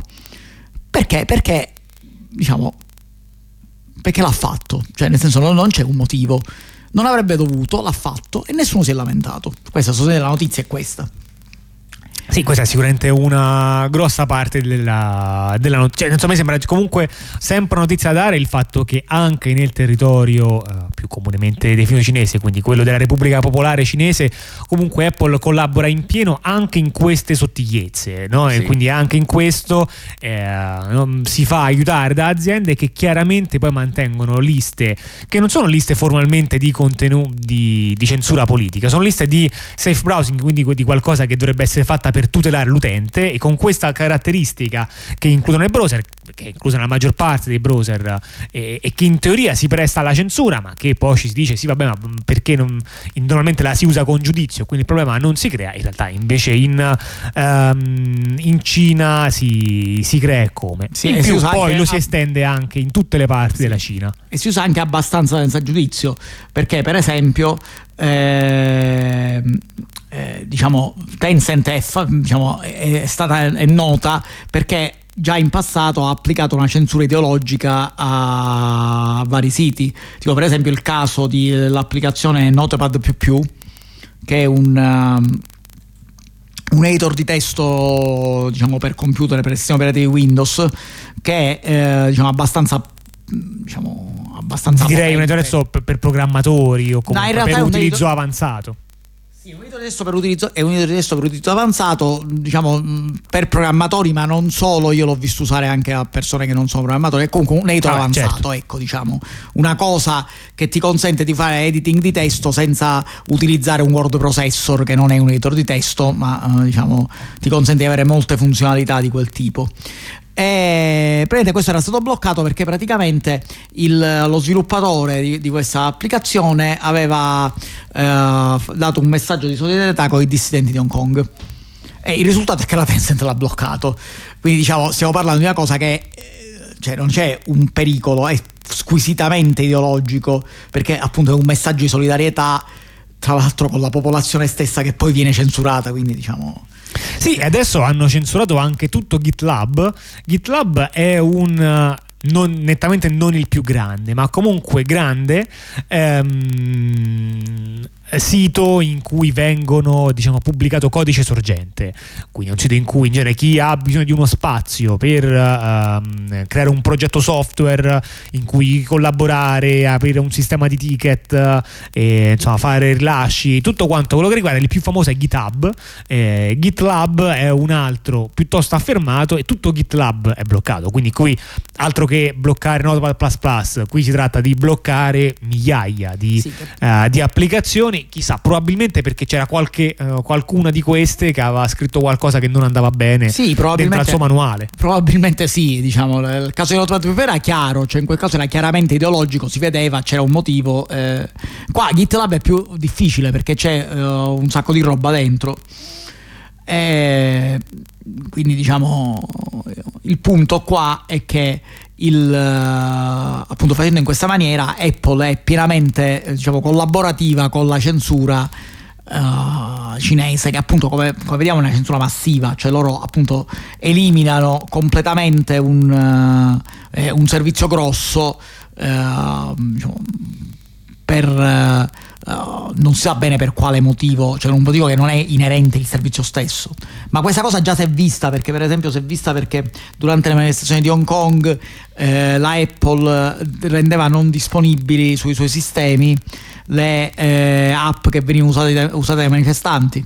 È un altro caso di collaborazione eh, perché eh, diciamo, era mh, piena attività di supporto alla, alla parte governativa.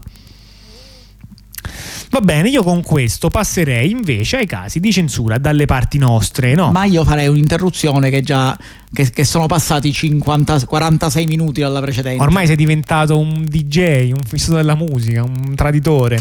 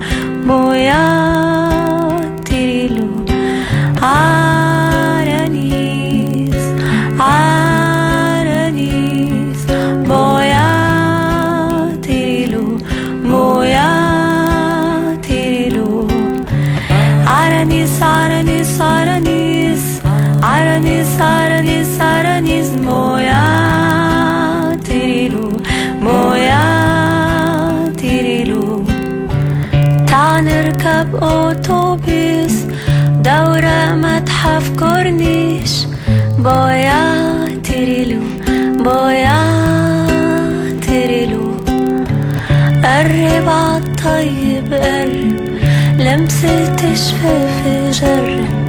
ضيعتيله ضيعتيله عالسكين يا بطيخ ترمس ترمس عرانيس ضيعتيله ضيعتيله تيله تيله كله نضيف كله نحيف. كله لطيف. يا لطيف تتلطف بالصبايا يا لطيف يا لطيف. هرج ومرش سوق فرنش. تاكسيات بتكروش كاش. كله نضيف كله خلنج والأسواق زي الشطرنج. نضيفة ظريفة زي التلج. فيها الشبان تتمايل والبنات بتغنوش غنج. كله نضيف كله نحيف. كله مهفهف. كله لطيف. كله نضيف كله نحيف. كله مهفهف. كله لطيف.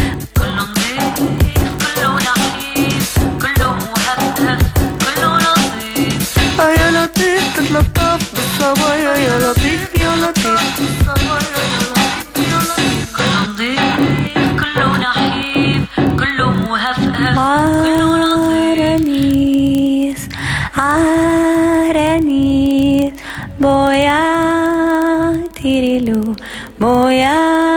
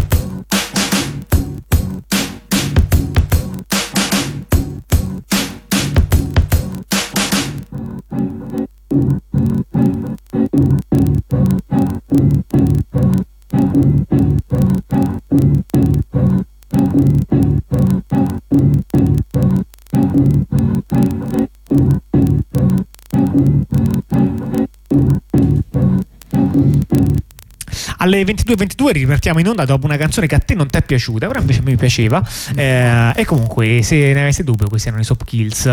Ehm, e, eh, e dicevamo, abbiamo parlato della censura altrove e ora, come, siccome come dicevamo, ehm, il, eh, il raccontino per cui la censura è quella cosa che avviene solamente fuori eh, dall'Occidente è un tantino semplificato, vediamo invece cosa avviene dalle nostre parti. Per esempio, vediamo che Amazon, che tra le varie cose che possiede ha i Kindle. E i Kindle sono degli ebook reader tra i più, tra i più venduti perché Amazon diciamo fa parte no, del, del successo di questo oggetto è che Amazon li considera essenzialmente un qualcosa da dare via a poco in cambio del fatto che le persone si leghino alla sua piattaforma. Questo è un contesto che mi sembra ehm, necessario Sì, è aggiungere una cosa non nuova da, diciamo, da parte di molte aziende, però diciamo, il concetto è questo. Sì, sì, ah, cioè, poi se pensiamo al dash button di Amazon, lì viaggiamo proprio, no? Cioè, il pulsante, quello che costava pochissimo, e quando tu lo premi puoi eh, riordinare il detersivo in automatico, così. Un pulsante per ogni oggetto da, da ordinare su Amazon. Eh, bene, che cosa, ehm, come funzionano i Kindle? Di principio un ebook reader è un oggetto molto semplice, ha uno schermo di un tipo particolare con un'ottima leggibilità, una memoria interna nemmeno particolarmente grande perché pochi giga bastano, Sì. un sistema operativo per sfogliare i file e selezionare la pagina corretta e, e una memoria, cioè, cioè, appunto la memoria tu col cavetto USB ci metti le cose dentro. Siccome i cavetti USB ormai le persone risultano più scomodi ed è meglio poter inviare le cose senza fili, ormai questi oggetti supportano praticamente sempre il wifi e quindi ehm, tramite anche si, può- si possono mettere i libri sopra sia col cavetto USB che con il wifi e quando usi il wifi il metodo predefinito che hanno è quello di collegarsi ad Amazon con l'account vostro registrato e vedere quali libri voi vi siete comprati ok Ehm, quindi tramite Amazon voi potete raggiungere solamente i libri che voi avete comprato tramite Amazon, ma nulla in realtà impedisce che voi abbiate anche degli altri libri che potreste aver acquisito in qualsiasi modo. Per esempio, potreste averli, potrebbe averli scritti un vostro amico, no? Se un vostro amico scrive racconti per, eh, per le persone che conosce, gliele manda ogni settimana nel formato corretto, voi le potete mettere nel, nelle book e, e non c'è nessuna necessità che quel libro sia pubblicato, abbia un codice ISBN Sì, tanto, e cose re- del genere. tanto in realtà quello è semplicemente un lettore, legge un tipo di file eh, specifico, quindi diciamo può funzionare. Una cosa che però diciamo su Amazon, una cosa che hanno tutti gli ebook reader è che su Amazon, eh, diciamo già altre volte l'ha destato un po' di scalpore, eh, è il fatto che comunque quando voi vi collegate col server di Amazon, eh, il server di Amazon non, non, non, non funziona soltanto in scaricamento. Cioè, non è che semplicemente voi comprate un libro, ve lo fa scaricare e quello che c'è ve lo fa, eh, rimane dov'è. In realtà funziona una, una vera e propria sincronizzazione. Cioè, quando vi collegate al server, lui si occupa di robe tipo l'aggiornamento del sistema, del, del uh, controlla che libri ci sono, controlla quei libri che avete a, a disposizione. E in taluni casi diciamo controlla anche la uh, legittimità dei libri che avete. Perché il sistema siccome eh, funziona in due, due direzioni non solo può mettervi un libro, poi comprate un libro e ve lo fa scaricare sul Kindle, ma può anche togliervelo, cioè nel senso può cancellare un file non autorizzato dal sistema. Ora, quello che è successo, uh, diciamo, già era successo altre volte, ma altre volte per altri tipi di, uh, di uh, di violazione, in particolare uh, quella che si ricorda, una che si ricorda molto famosa, fu che sostanzialmente a un certo punto eh, tutti, tutte le copie di una certa, di un, di una certa eh, versione diciamo, del libro 1984 sono sparite da, eh, una versione che aveva problemi di licenza con Amazon e sono sparite da tutti quelli che l'avevano preso eh, fu appunto la scelta casuale ovviamente del titolo che eh, destò abbastanza scalpore perché 1994 è appunto un libro che parla del è il libro parla del grande fratello e questa cosa che i libri ti vengono tolti mentre, dal tuo device mentre teoricamente li stai leggendo era... succedeva davvero nel, nel, libro tra l'altro no? C'era, no? Il, era difficile trovare le riviste vecchie era difficile trovare le riviste vecchie e, quindi Amazon diciamo ha uh, risolto il problema così. Ora ne è venuta fuori un'altra che eh, diciamo è sostanzialmente la stessa cosa, cioè il problema di base è sempre lo stesso. Amazon, eh, quando voi vi collegate, eh, ne approfitta per fare piazza pulita di quello che ritiene che eh, non debba stare sul vostro Kindle. Stavolta è venuto fuori il problema sta per i eh, libri, diciamo, di autori indipendenti Autori indipendenti significa autori che non sono legati a un particolare editor famoso che ne cura gli interessi. Perché praticamente Amazon ha deciso che se un libro di un autore indipendente si trova anche su una piattaforma piratata, diciamo di pirateria, cioè uno di quei posti cioè su una piattaforma altra in realtà, perché altra. non è detto, no, può darsi anche sulla piattaforma a scaricamento libero, magari ce l'ha messo l'autore stesso. Potrebbe sì. essere che sì o che no. Allora, il problema è proprio questo.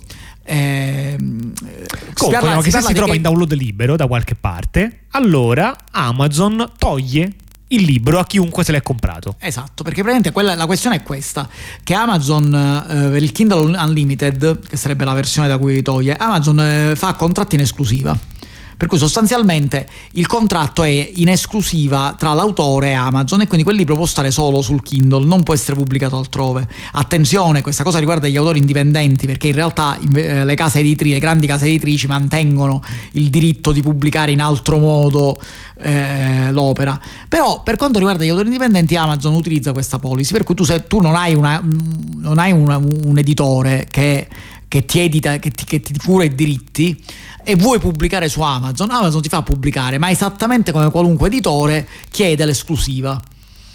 Eh, se invece ti trovi su un'altra piattaforma vuol dire che non è stato rispettato il contratto di Amazon con l'esclusiva e eh, quindi Amazon lo toglie dal Kindle perché non è stato rispettato il contratto. Ora questa cosa, la parte interessante qua è che sostanzialmente all'atto pratico non è detto che sia l'autore ad averlo messo su un'altra uh, piattaforma, cioè se è l'autore che ha coscientemente violato il, il, il contratto con Amazon e si, eh, l'ha messo su un'altra piattaforma, magari Amazon, almeno dal punto di vista legale, potrebbe avere ragione, lasciamo perdere considerazioni etiche, eccetera, sì. però diciamo legalmente avrebbe ragione. Ma nel caso in cui l'autore non ha fatto proprio niente, nel senso che semplicemente a un certo punto il libro è spuntato su una qualche libreria o un qualche repository di libri. Certo, perché qualcuno si è comprato il libro cartaceo, ha scansionato le pagine e poi dopo che cancellato le pagine ha rifatto un ebook e l'ha messo scaricabile. È, è quello che ci può fare. e, Eh, no, e la ritorsione qui quindi di Amazon è... ehm, è abbastanza paradossale, no? Perché ehm, in realtà è contro le, le persone che hanno scritto il libro. Quindi ehm, dipende, dicono se non possiamo avere l'esclusiva, non possiamo. Cioè, considero Tu con noi non ci stai e basta. Questa cosa la considero comunque una violazione di contratto, anche se la persona eh, diciamo colpita in realtà non è responsabile per la violazione di quel contratto. Eh, noi diciamo questa notizia la sottolineiamo anche, non solo per questa cosa apparentemente assurda, eh, ma anche per il fatto con la- della facilità con cui Amazon tratta eh, diciamo appunto i libri nel- nei, nei device degli utenti.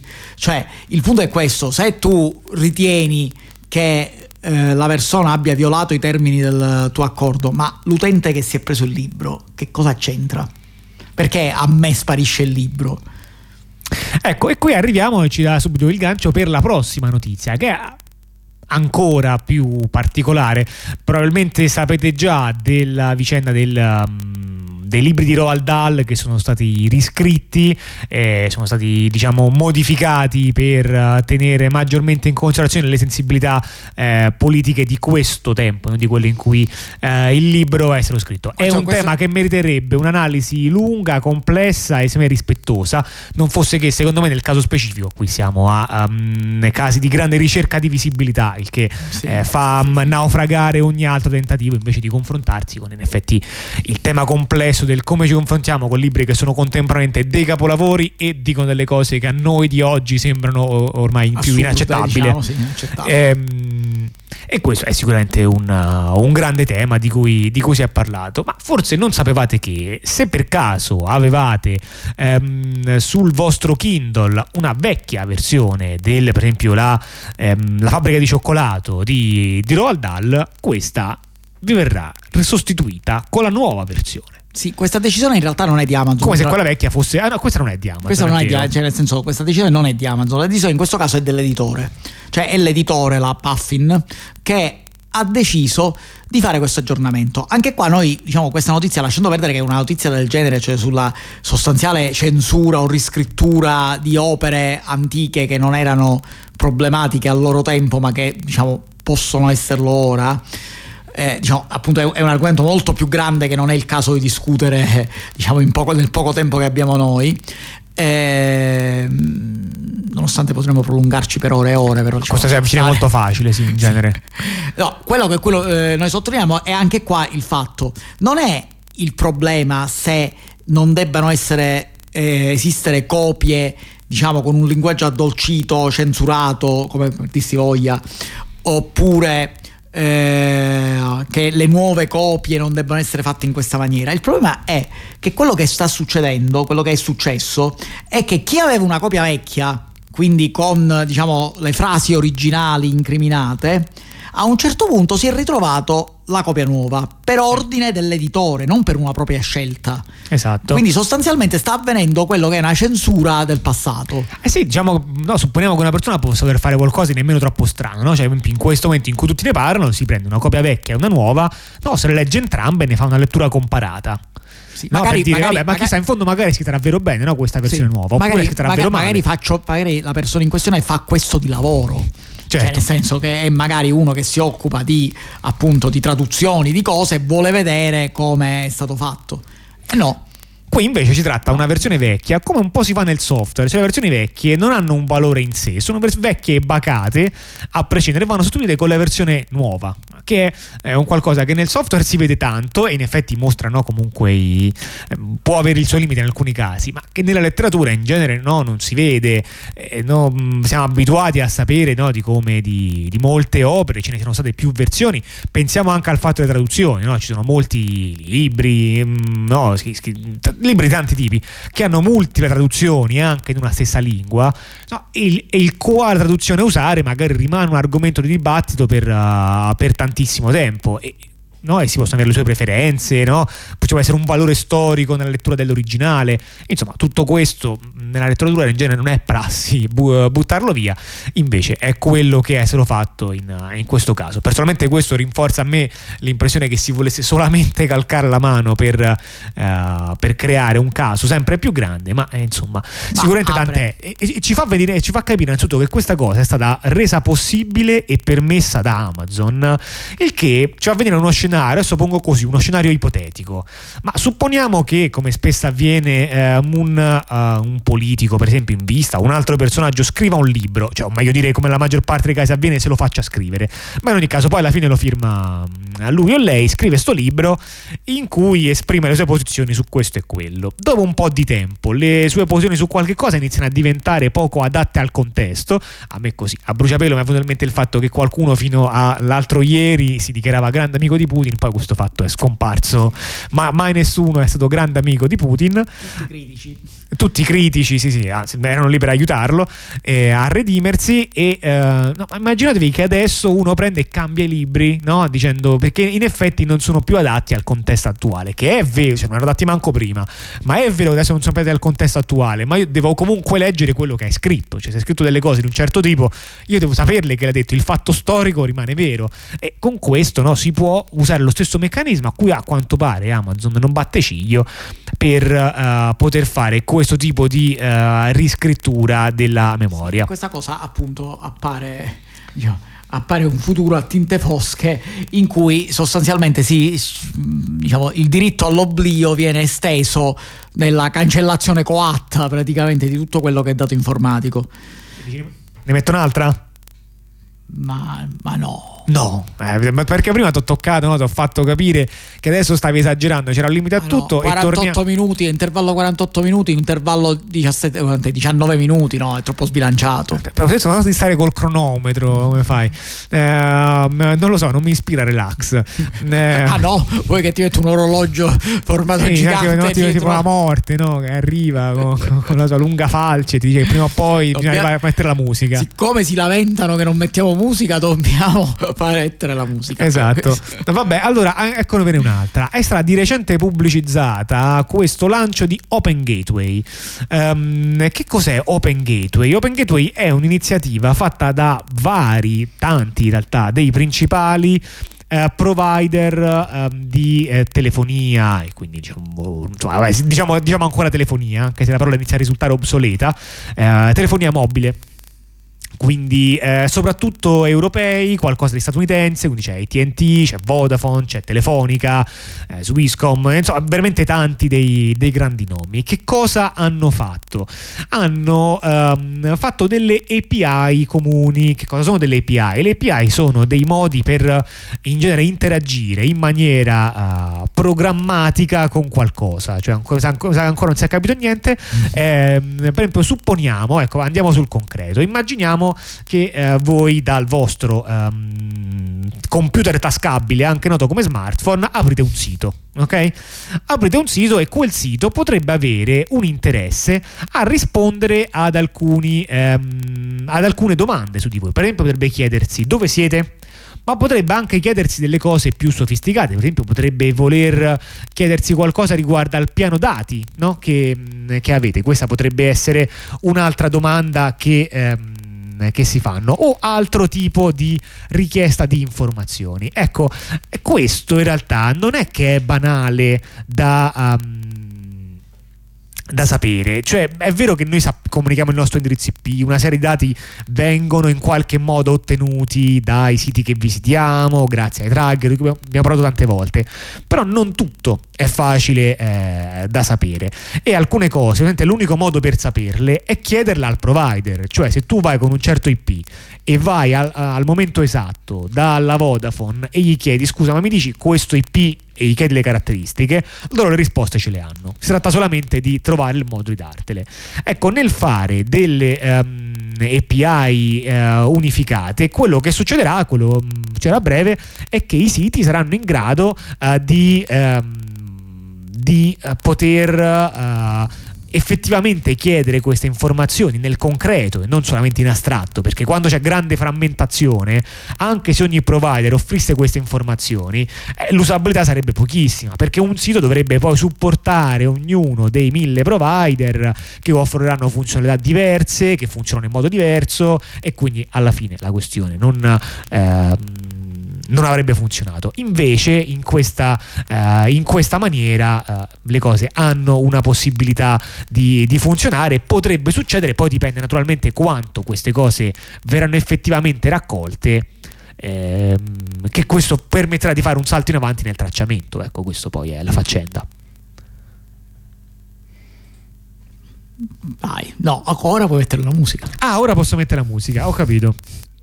This is a chance, and I want to take it now. I go. Before I have to kill somebody. For those that know, this I go. Before somebody ices me. This I go. For those that know, this I go. This I go. Mm. During my block time, I got wine. It's older than juice. Peace led the talks, but he's never off. Just lower, reduce. Another game of resulting pain when you consummate. While running bases, I learned patience. It was constant wait. Nights with cemetery life. Survived through the gravest plots. Nothing phony here, my only fears. I'm too courageous. Hopkins. Praises in my pages. No verses malign. I don't just plant to see. I believe nurses and vine. Grapes of rap, bass and hash. Hating how we making cash.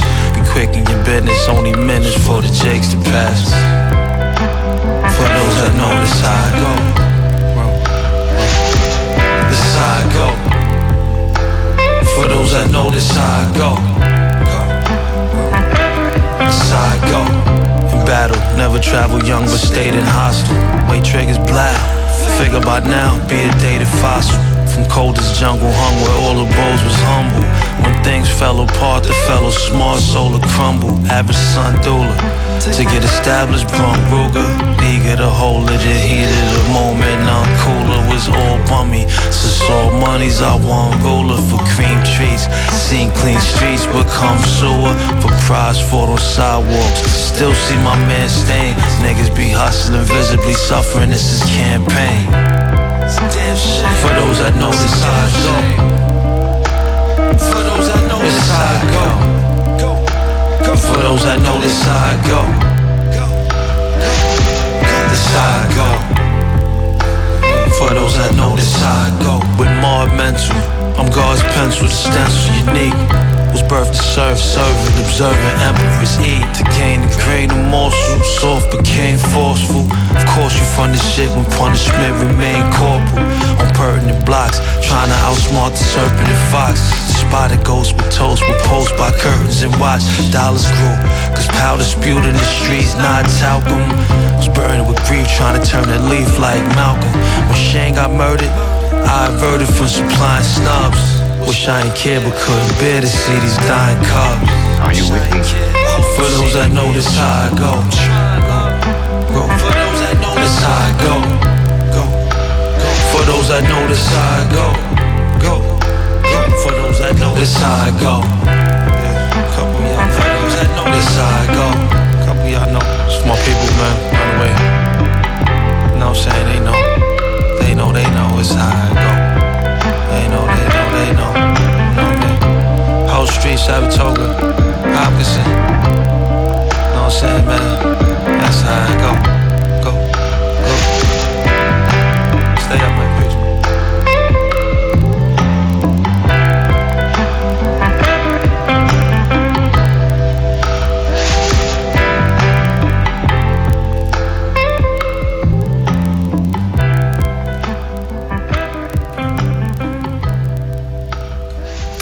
22.44 noi ci avviamo verso la conclusione di questa trasmissione. Ancora un paio di notiziole di questa puntata. Dell'idea nella presa eh, stasera con una percentuale inaudita di, di musica una cosa che senz'altro non capiterà più ehm, nel futuro.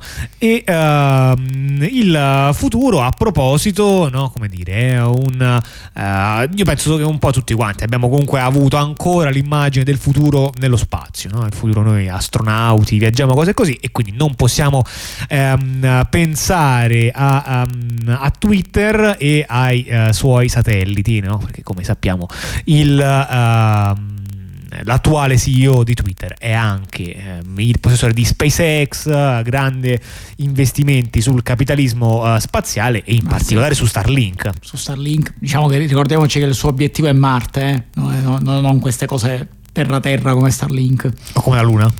O come la Luna, la parte direttamente l'ha superata, l'ha superata la Luna, parte va su Marte. No, diciamo la notiziola che è diciamo, abbastanza uh, diciamo, abbastanza semplice è, sempl- è, che Starlink, diciamo, uh, il principio di Starlink voleva essere che uh, appunto dare internet a tutti.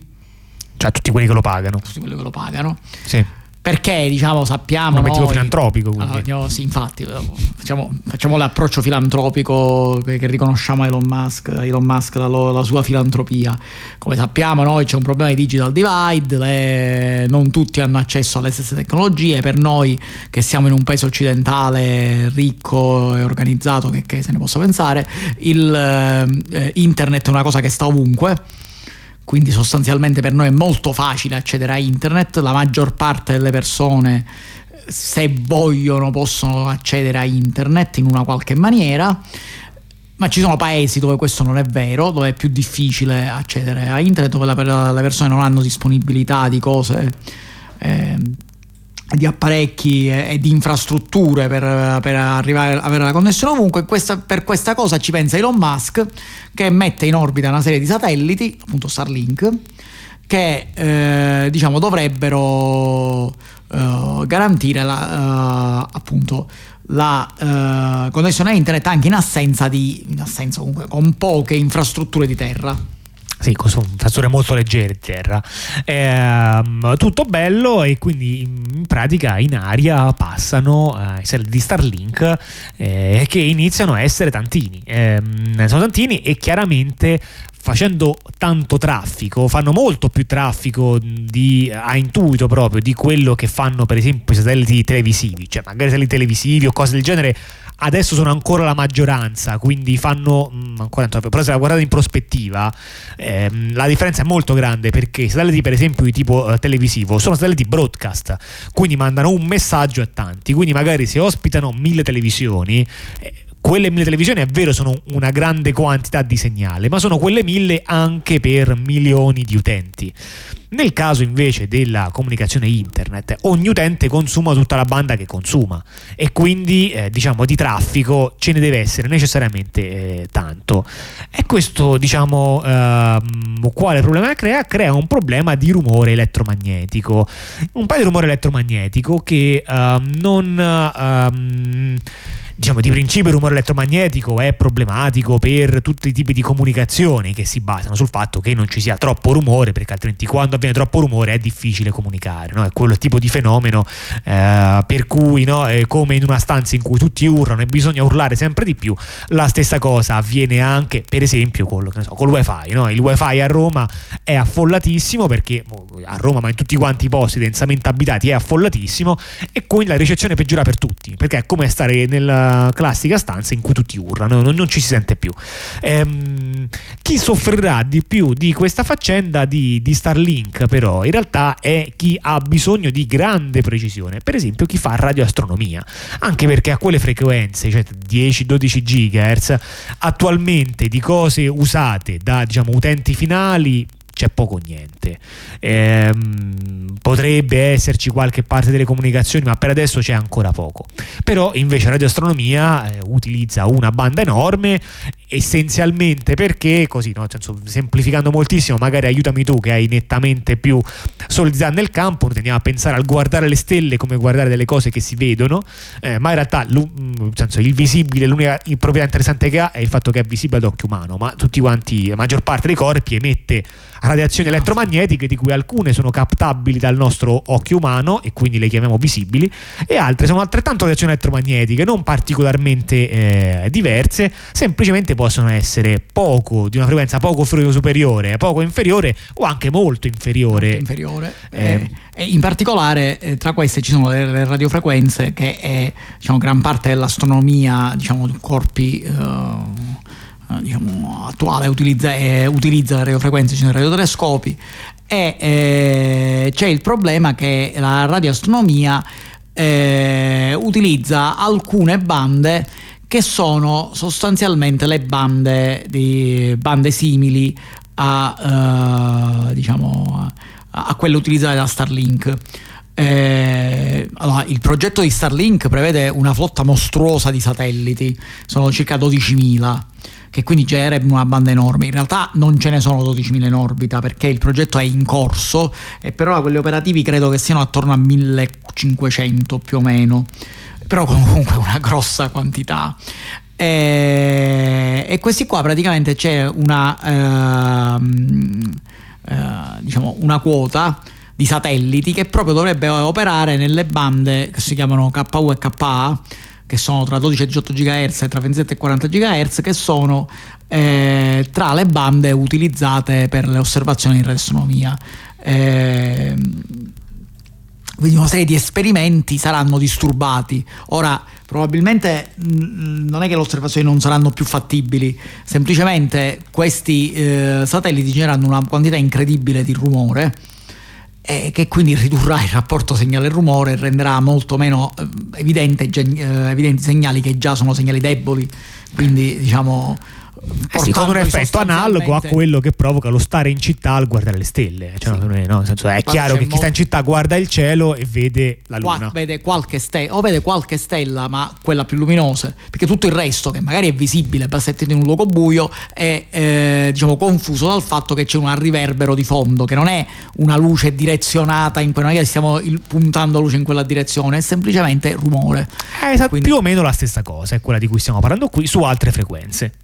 Ora bisogna capire eh, diciamo, co- come andrà avanti. Diciamo, Starlink eh, sta continuando ad andare avanti, eh, per funzionare funziona, ancora non ha causato disastri diciamo dal punto di vista della, della radioastronomia però eh, è stato più volte segnalato che il rischio c'è e um, con questo io passerei invece a mezzi di trasporto, questi sì, terra-terra, ancora, um, ancora di più. Ma per una volta parliamo di mezzi di trasporto che non vanno su rotaie o su strade vincolate. È vero, è vero, è un caso raro, a volte, a volte ci capita. Non parliamo per, per, dire nemmeno di motori in realtà questa volta, quindi non, non penalizziamo la combustione no, parliamo, interna. No, no, non penalizziamo niente, questo abbiamo obbedito uh, a quello che dice il governo, noi ora parleremo di sistemi con... Uh, no, non prendiamo parti.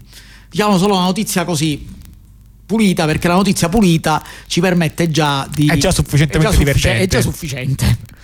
Ah, la notizia è questa. Um... C'è la Ford, famosa marca americana, diciamo, della storia dell'automobile, sì. che sta brevettando un'altra cosa, una cosa che, eh, diciamo, ha preso il brevetto per una cosa che è indubbiamente storica. Sare, il brevetto riguarda la possibilità di avere una macchina che ha in automatico la possibilità di rientrare in possesso del proprietario, diciamo, di chi la vende. Cioè, notare cioè, che allora, non io... è un antifurto. Okay, la, un antifurto è una cosa, l'antifurto eh, riguarda quel tipo di furto in cui eh, diciamo, il bene viene sottratto e tipicamente tra l'altro non si sa dov'è che va. Sì. E, ehm, invece c'è un altro caso che alla Ford, Ford, sta molto a cuore, che è il caso in cui una uh, automobile viene ceduta, uh, venduta a rate, se smetti di pagare le rate dovrebbe funzionare che gli ridai la macchina, ok? Quindi sì. è un meccanismo di leasing sì, più che un meccanismo questa, di vendita. Questa, questa, operazione si chiama repossession, cioè il fatto che eh, tu puoi comprare a rate, poi non paghi le rate e eh, diciamo chi ti ha fatto le rate si viene a ripigliare la macchina. Ora, la Ford ha presentato questo brevetto. Ah, ora, no, non sorprende il fatto che alcune persone non ti danno la macchina perché dicono sì, quest'altra non te l'ho pagata, ma poi ti ripago la prossima, no? Non c'è bisogno di fare permalosi a questa maniera. Quindi le persone tendono a resistere no? a, al perdere il bene ehm, che hanno in disposizione. E la Ford vuole risolvere questo importante, ehm, importante angheria. Nota- notare, not- vorrei fare notare che questa problema è esattamente analogo al problema della macchina rubata, cioè nel senso che la Ford avrebbe potuto presentare un brevetto dicendo abbiamo, stiamo presentando un sistema in grado di, di fare sì che la macchina rientri in possesso del legittimo proprietario. includendo diciamo entrambi gli aspetti, cioè di quello che non paga le rate e di quello che la macchina l'ha rubata. Invece no, il brevetto lo dice chiaro, nel preambolo il problema non è se la macchina te la ruba, non è se tu non paghi le rate.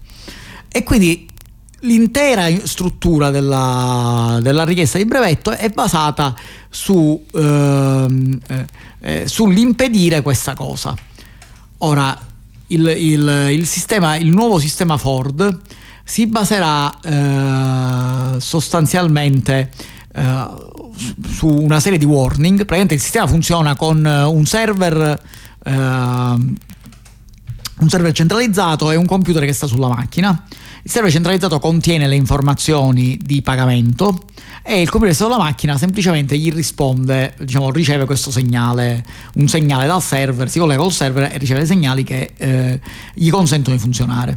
Se il server non manda uh, l'acknowledgement che le rate sono state pagate, il sistema funziona che il uh, veicolo sostanzialmente comincia ad andare dei warning, dove i warning sono che alcune cose smettono di funzionare, cioè che smette di funzionare il GPS, smette di funzionare la radio, la velocità di, di, crociera, la velocità di crociera si, si, si, eh, si, riduce, insomma tutta una serie di cose che... insomma si degradano le funzionalità ma in maniera che non compromette l'utilizzo fondamentale del veicolo. Sì.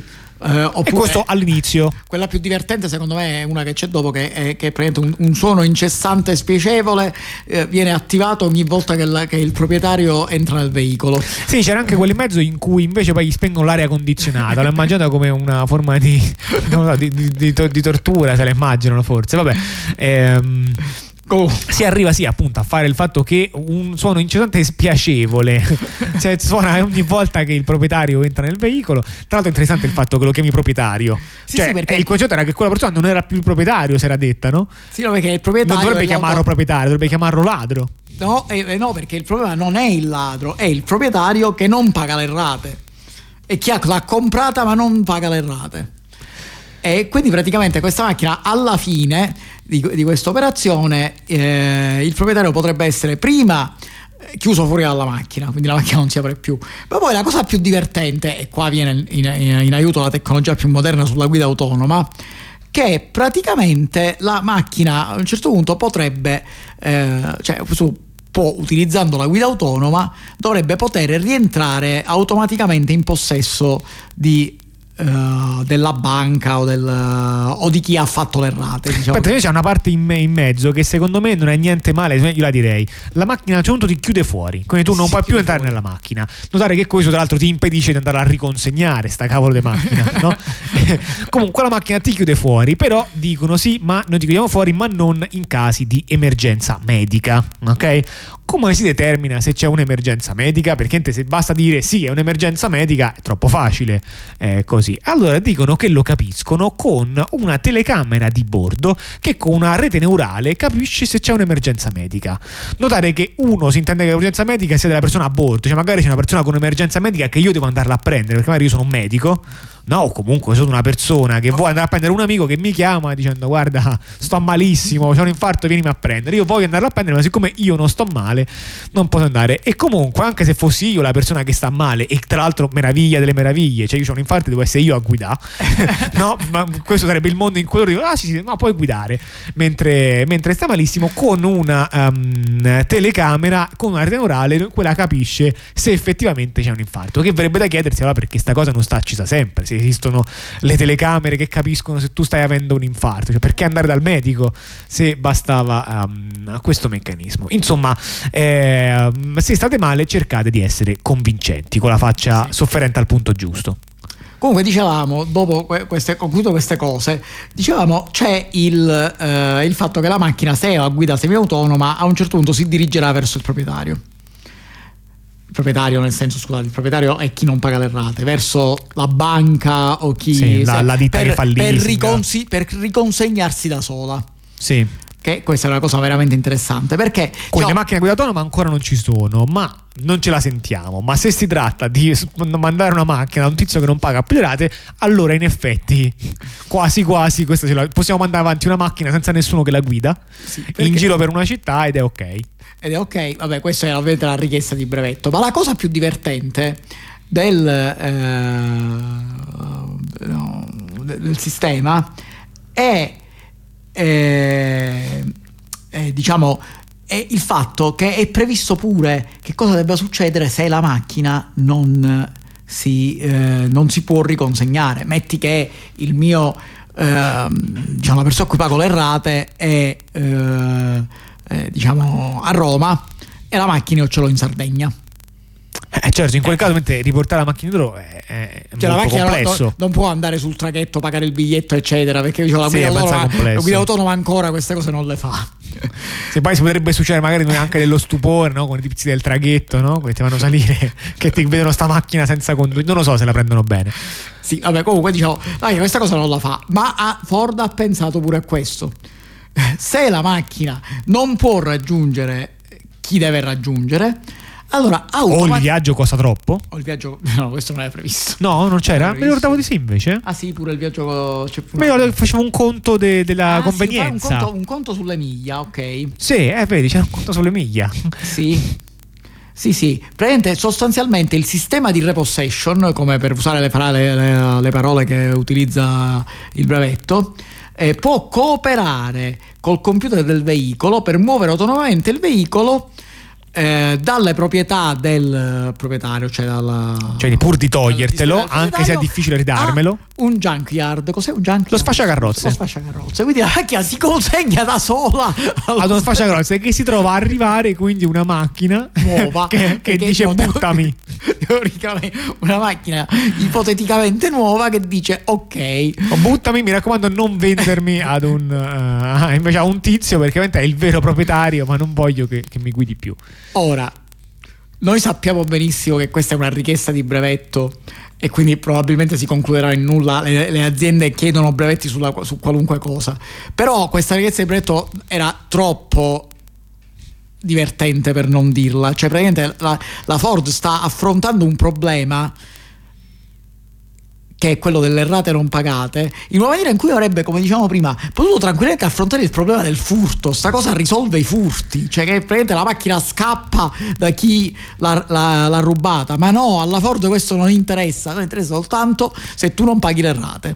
Questo è molto interessante e quindi insomma il consiglio a questo punto diventa mi raccomando eh, se temete di non poter pagare le rate in questo mese o mettete la macchina in garage o tipo no, ci mettete le ganasce eh, qualche altro meccanismo con cui la vostra macchina non possa scappare Cioè, Questa cosa, se questo brevetto viene messo in pratica, diciamo, sarà nuovo- una nuova fioritura del mercato degli accessori per auto, come per esempio le ganasce, le cose, perché tu dovrai avere i guinzagli per evitare che le auto scappino per, per cercare una nuova vita. Sì, l'altro modo potrebbe essere no, quello di farsi da solo no, la cosa dei mattoni, no? che ti togli le ruote, tu te le togli da solo le ruote, così la macchina non può andare in giro. Va bene, con questa sono le 23.02 e quindi si è fatta una certa ed è ora per noi eh, di andarci. Noi ci risentiremo tra eh, due settimane, perché la presa va in onda una domenica ogni due. Nelle settimane in cui noi non ci siamo, mandiamo in onda eh, una replica o nostra o di altre trasmissioni che riteniamo interessanti.